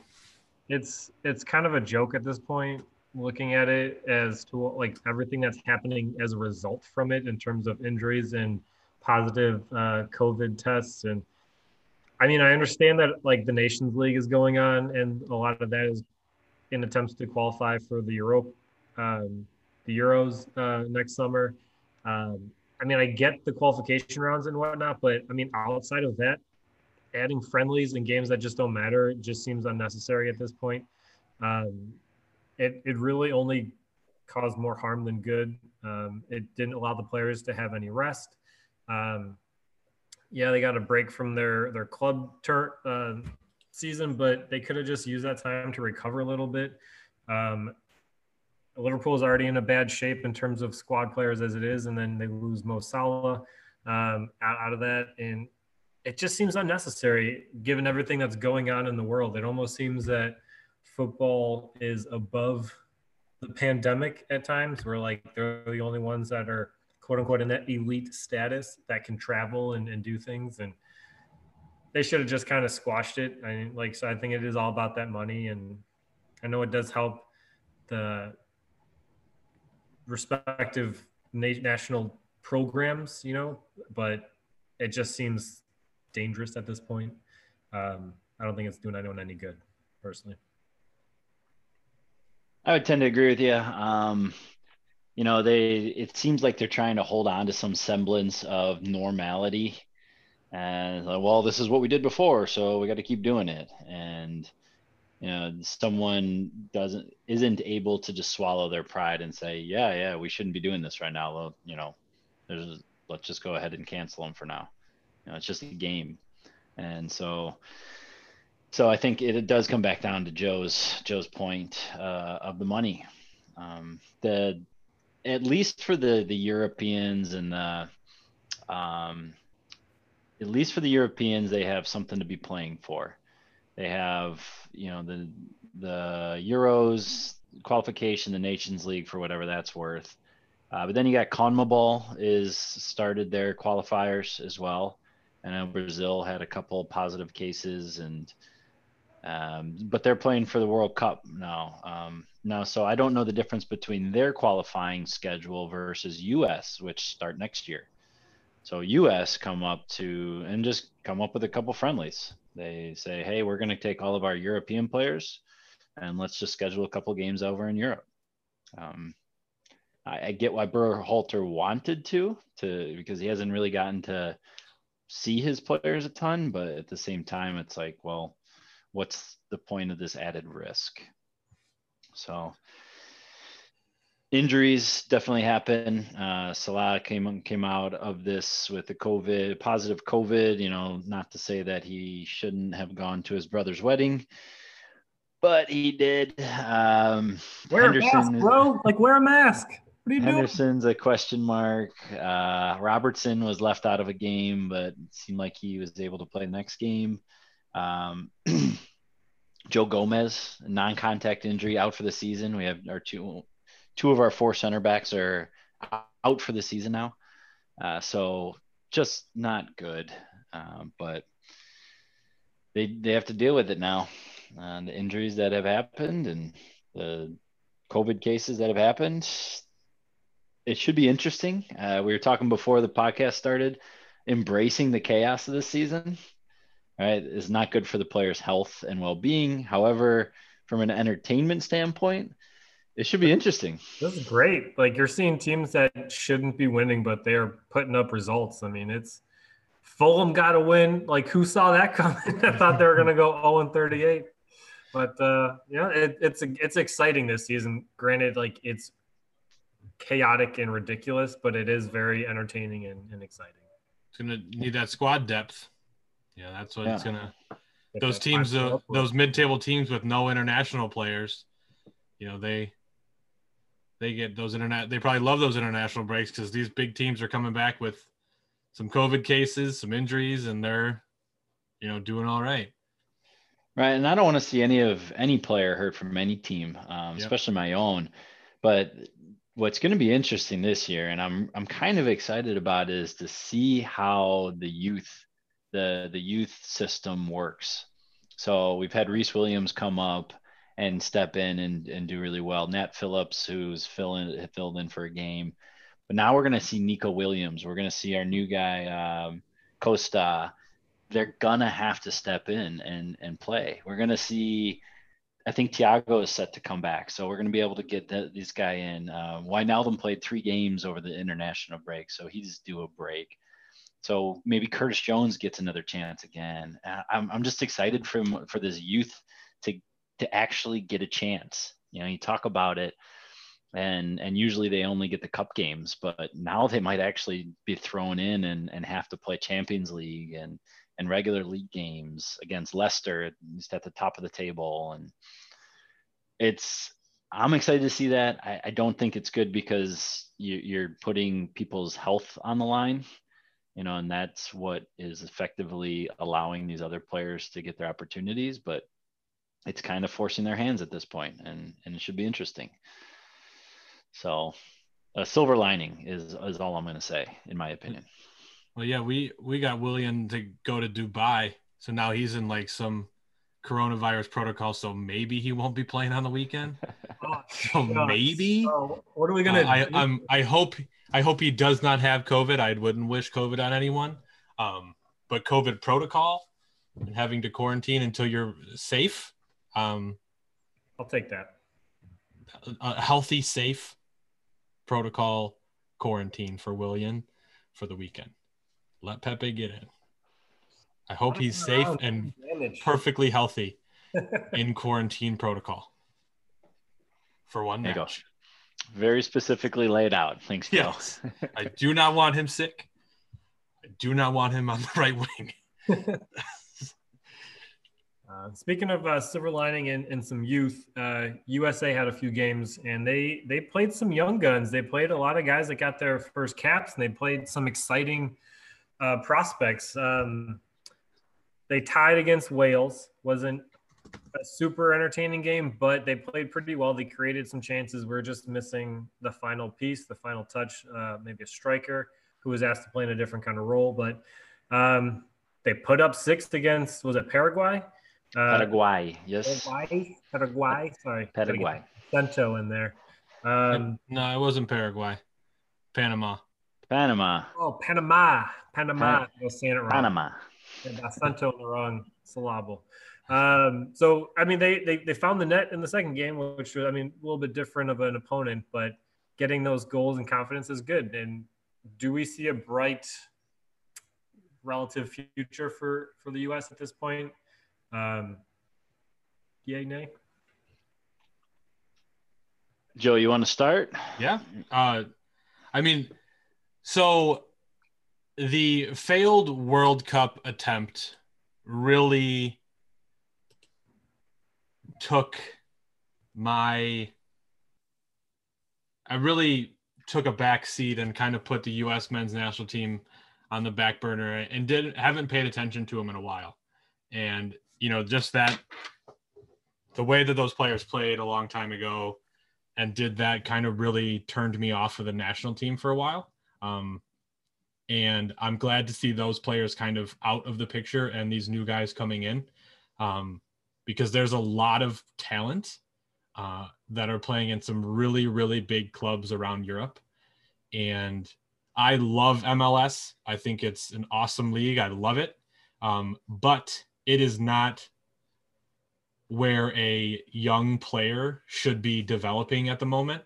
And these young players are developing at some really big clubs and they're getting really good experience. And I hope it translates to the national team and that they can do things really well um, because they're they're an exciting group um, and they have a, a, really carefree kind of attitude which is really enjoyable to watch and i look forward to seeing these players mature and and find their feet and you know find their ability and and gel as a group because if they can, I think they can be really dangerous. So I'm excited to see where they go from here.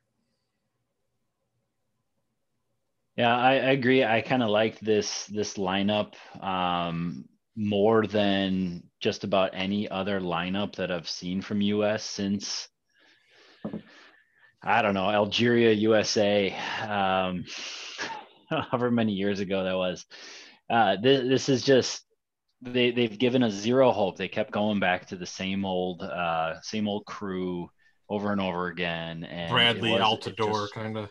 Yeah, it just wasn't working. Like they they had you were talking about the ceiling before. Their ceiling was low. Um, you knew that they weren't going to really get beat too badly, but you know that they weren't going to like blow your socks off.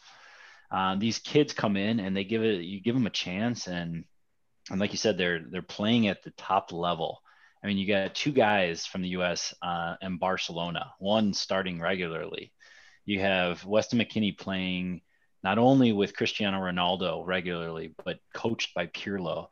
I mean, you got these guys. You got Red Bull. Um, um, Tyler Adams is playing at Red Bull in Champions League, and so you got all this experience that they haven't had before. Like it's it's so exciting to see. And then the fact that they were able to come together and and start to put it together uh, is awesome. Uh, i'm i'm excited for the us future. They did this without uh, Pulisic, which was which is awesome. You know um, the fact that you can bring in the, this talent and then still have Pulisic left to bring in.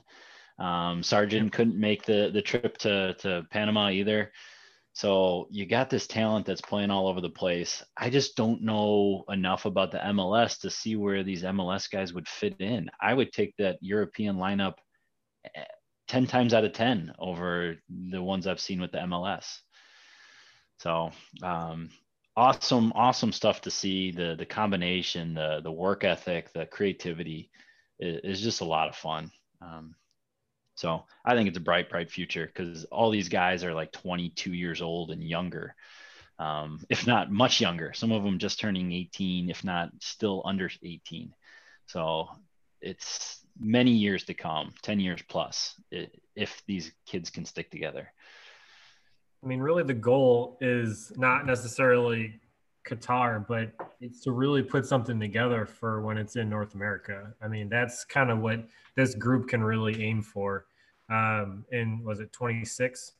Like they could really shoot to be a, solid squad at that point, getting all these guys chemistry and, and playing together. And in the next four or five years, I mean, they could be something really special if they could continue progressing in their their personal lives and, and the the club level. I mean, it's they're all playing at a very high level, and who knows what can happen in the next few years. Hopefully, they can build that and have a decent showing in Qatar. Hopefully, we qualify, and then um, when we bring it back here, like really just put our program on the map. Hopefully, and that's something that I think we're all pretty excited to see at this point.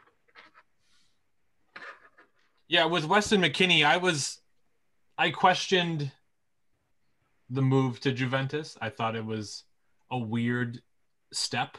Um, you know, going from playing week in, week out for Schalke to then, you know, going to Juventus. But when you think about it, it's not just the games that matter. Like you're seeing ultimate professionals all the time. You know, those guys like Cristiano Ronaldo and and Chiellini and all those players that they've just their lives are just ultimate professionals and you see that you know the day in day out kind of stuff that's something every young player would benefit from. Um, and being 22 years old and going there and he's played four times for him and you know getting those minutes and matches is important but also that daily interaction with those players and seeing and learning and those things can only benefit. Like when Michael Bradley was at Roma, like those were they're just good experiences to bring back to a national team and to help become leaders and do those things. And I, I think the way the, the the amount of players, young players that we have at big clubs around the world is only good for our future as a national team. So I don't like international breaks right now, but if we can get international breaks and get those men's national teams playing, and and forming connections and bonding and and learning from each other is a good thing so so yeah definitely a lot of positives there i thought that the international break was a little wonky um, with the the reasoning behind it the injuries the excitement of the us the um, you know the really is this stuff needed? I think it was wonky. So I picked up a beer called Kittywampus. Um, just, there wasn't a whole lot to, to relate to uh, in terms of the matches. Uh, so I picked out a beer that was really, really tasty and a crazy name to go with the crazy international break. Uh, this is from Foreign Exchange and it's called Kittywampus. It's the reserve. It's an imperial coffee porter brewed with milk, sugar, and Madagascar vanilla. It is when I was pouring it out, it was like syrup. Ah, um, but when you when you taste it, it is just a really good balance of um, of vanilla and coffee, and the coffee is very strong, and um, it's it's just a very very tasty beer. So uh, I don't know if it's all that widely available. Um, I think I got a little lucky finding it, but foreign exchange, Kittywampus, one word, Kittywampus Reserve. Kittywampus, no spaces. It's all one word. Foreign exchange has some really solid beers. I do enjoy theirs. Um, some good, some good solid drinks this week. We covered quite a bit. Uh, we took a little time off, so we had a little bit more to cover. Um, some big things to look forward to, though. Uh, we got the Premier League coming back, some big games. Jeff, who does Liverpool have this coming weekend? Liverpool has Leicester, uh, so a good matchup. Uh, Leicester has a couple injury problems themselves, so um, should be interesting. They'll sit back for like 80 minutes and then put Vardy on and try to game because that's how they roll.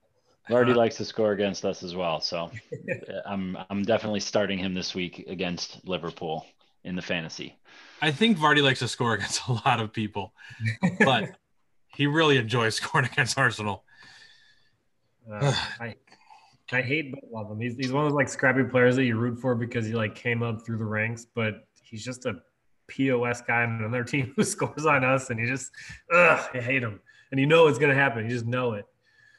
Uh, but uh, Arsenal have Leeds. Joe, um, I guess before we get to that, Jeff, what do you what do you think Arsenal or uh, Liverpool Leicester is going to be?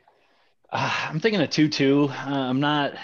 I, I, don't know at this point anymore. Um, obviously, I'm picking them pretty well in our pick'em league, um, top of the table there. But man, I'm throwing darts at a at a board and closing my eyes at this point. It's this season is just so hard to tell. So I'm gonna say with the with the injuries that Liverpool picked up in their back line, since like their whole back line is injured, um, I'm gonna I'm gonna say we're gonna give up a couple goals, but Jota has been playing well. Firmino's scored international break. Mane scored international break. Wijnaldum scored a few on the international break. So I think we're scoring goals, and I think we're gonna get scored on. So tune into that game for some entertainment.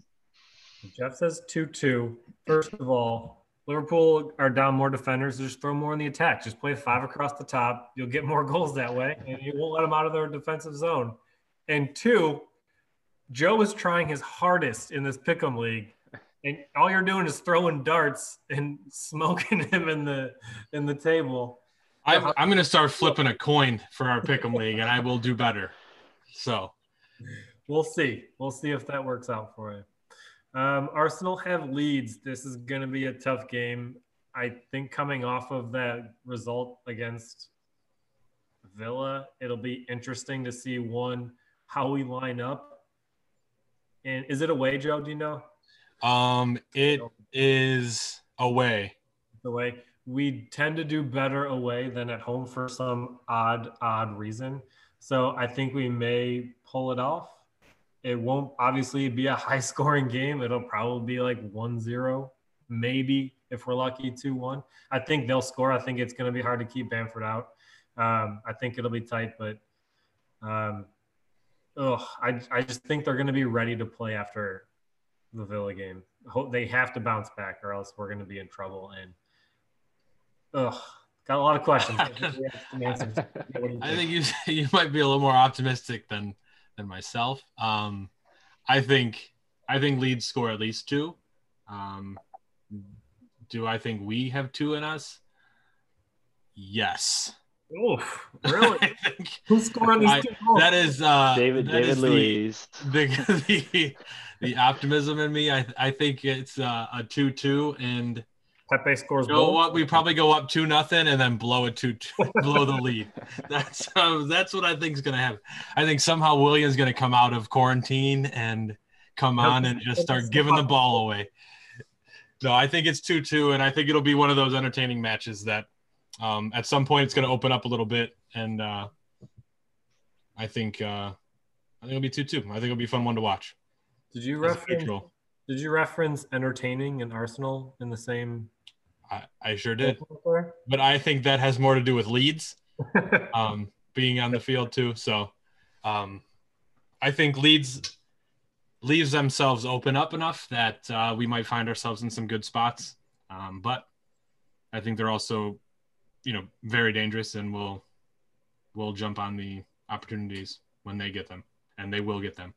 Yeah, this is a tough one because I do uh, I do like Leeds. They're they're like my if I'm allowed to, is my like my dark horse team, my, my second team. I just I like the way they play, I like the way they're set up. I like just I like their story, and they were taking the league by storm, and then they you know they're just pretty inconsistent. And hopefully, we catch them on one of those inconsistent days. And uh, I don't expect a lot of entertainment, as Joe is saying, but at least from the Arsenal side. But I do think we are going to somehow pull it off. I think we need to. I think we really need it, but. Whew, that seems like a Yes, Joe. Yeah, the Fire don't have any games. um, until next year. Are we, yeah, are we yeah. 2021 will be the next Fire game. All right. Until the next international break, um, which is I don't know, in like two weeks probably. There's just so many of them. Well, get a couple games in the Premier League and then move back.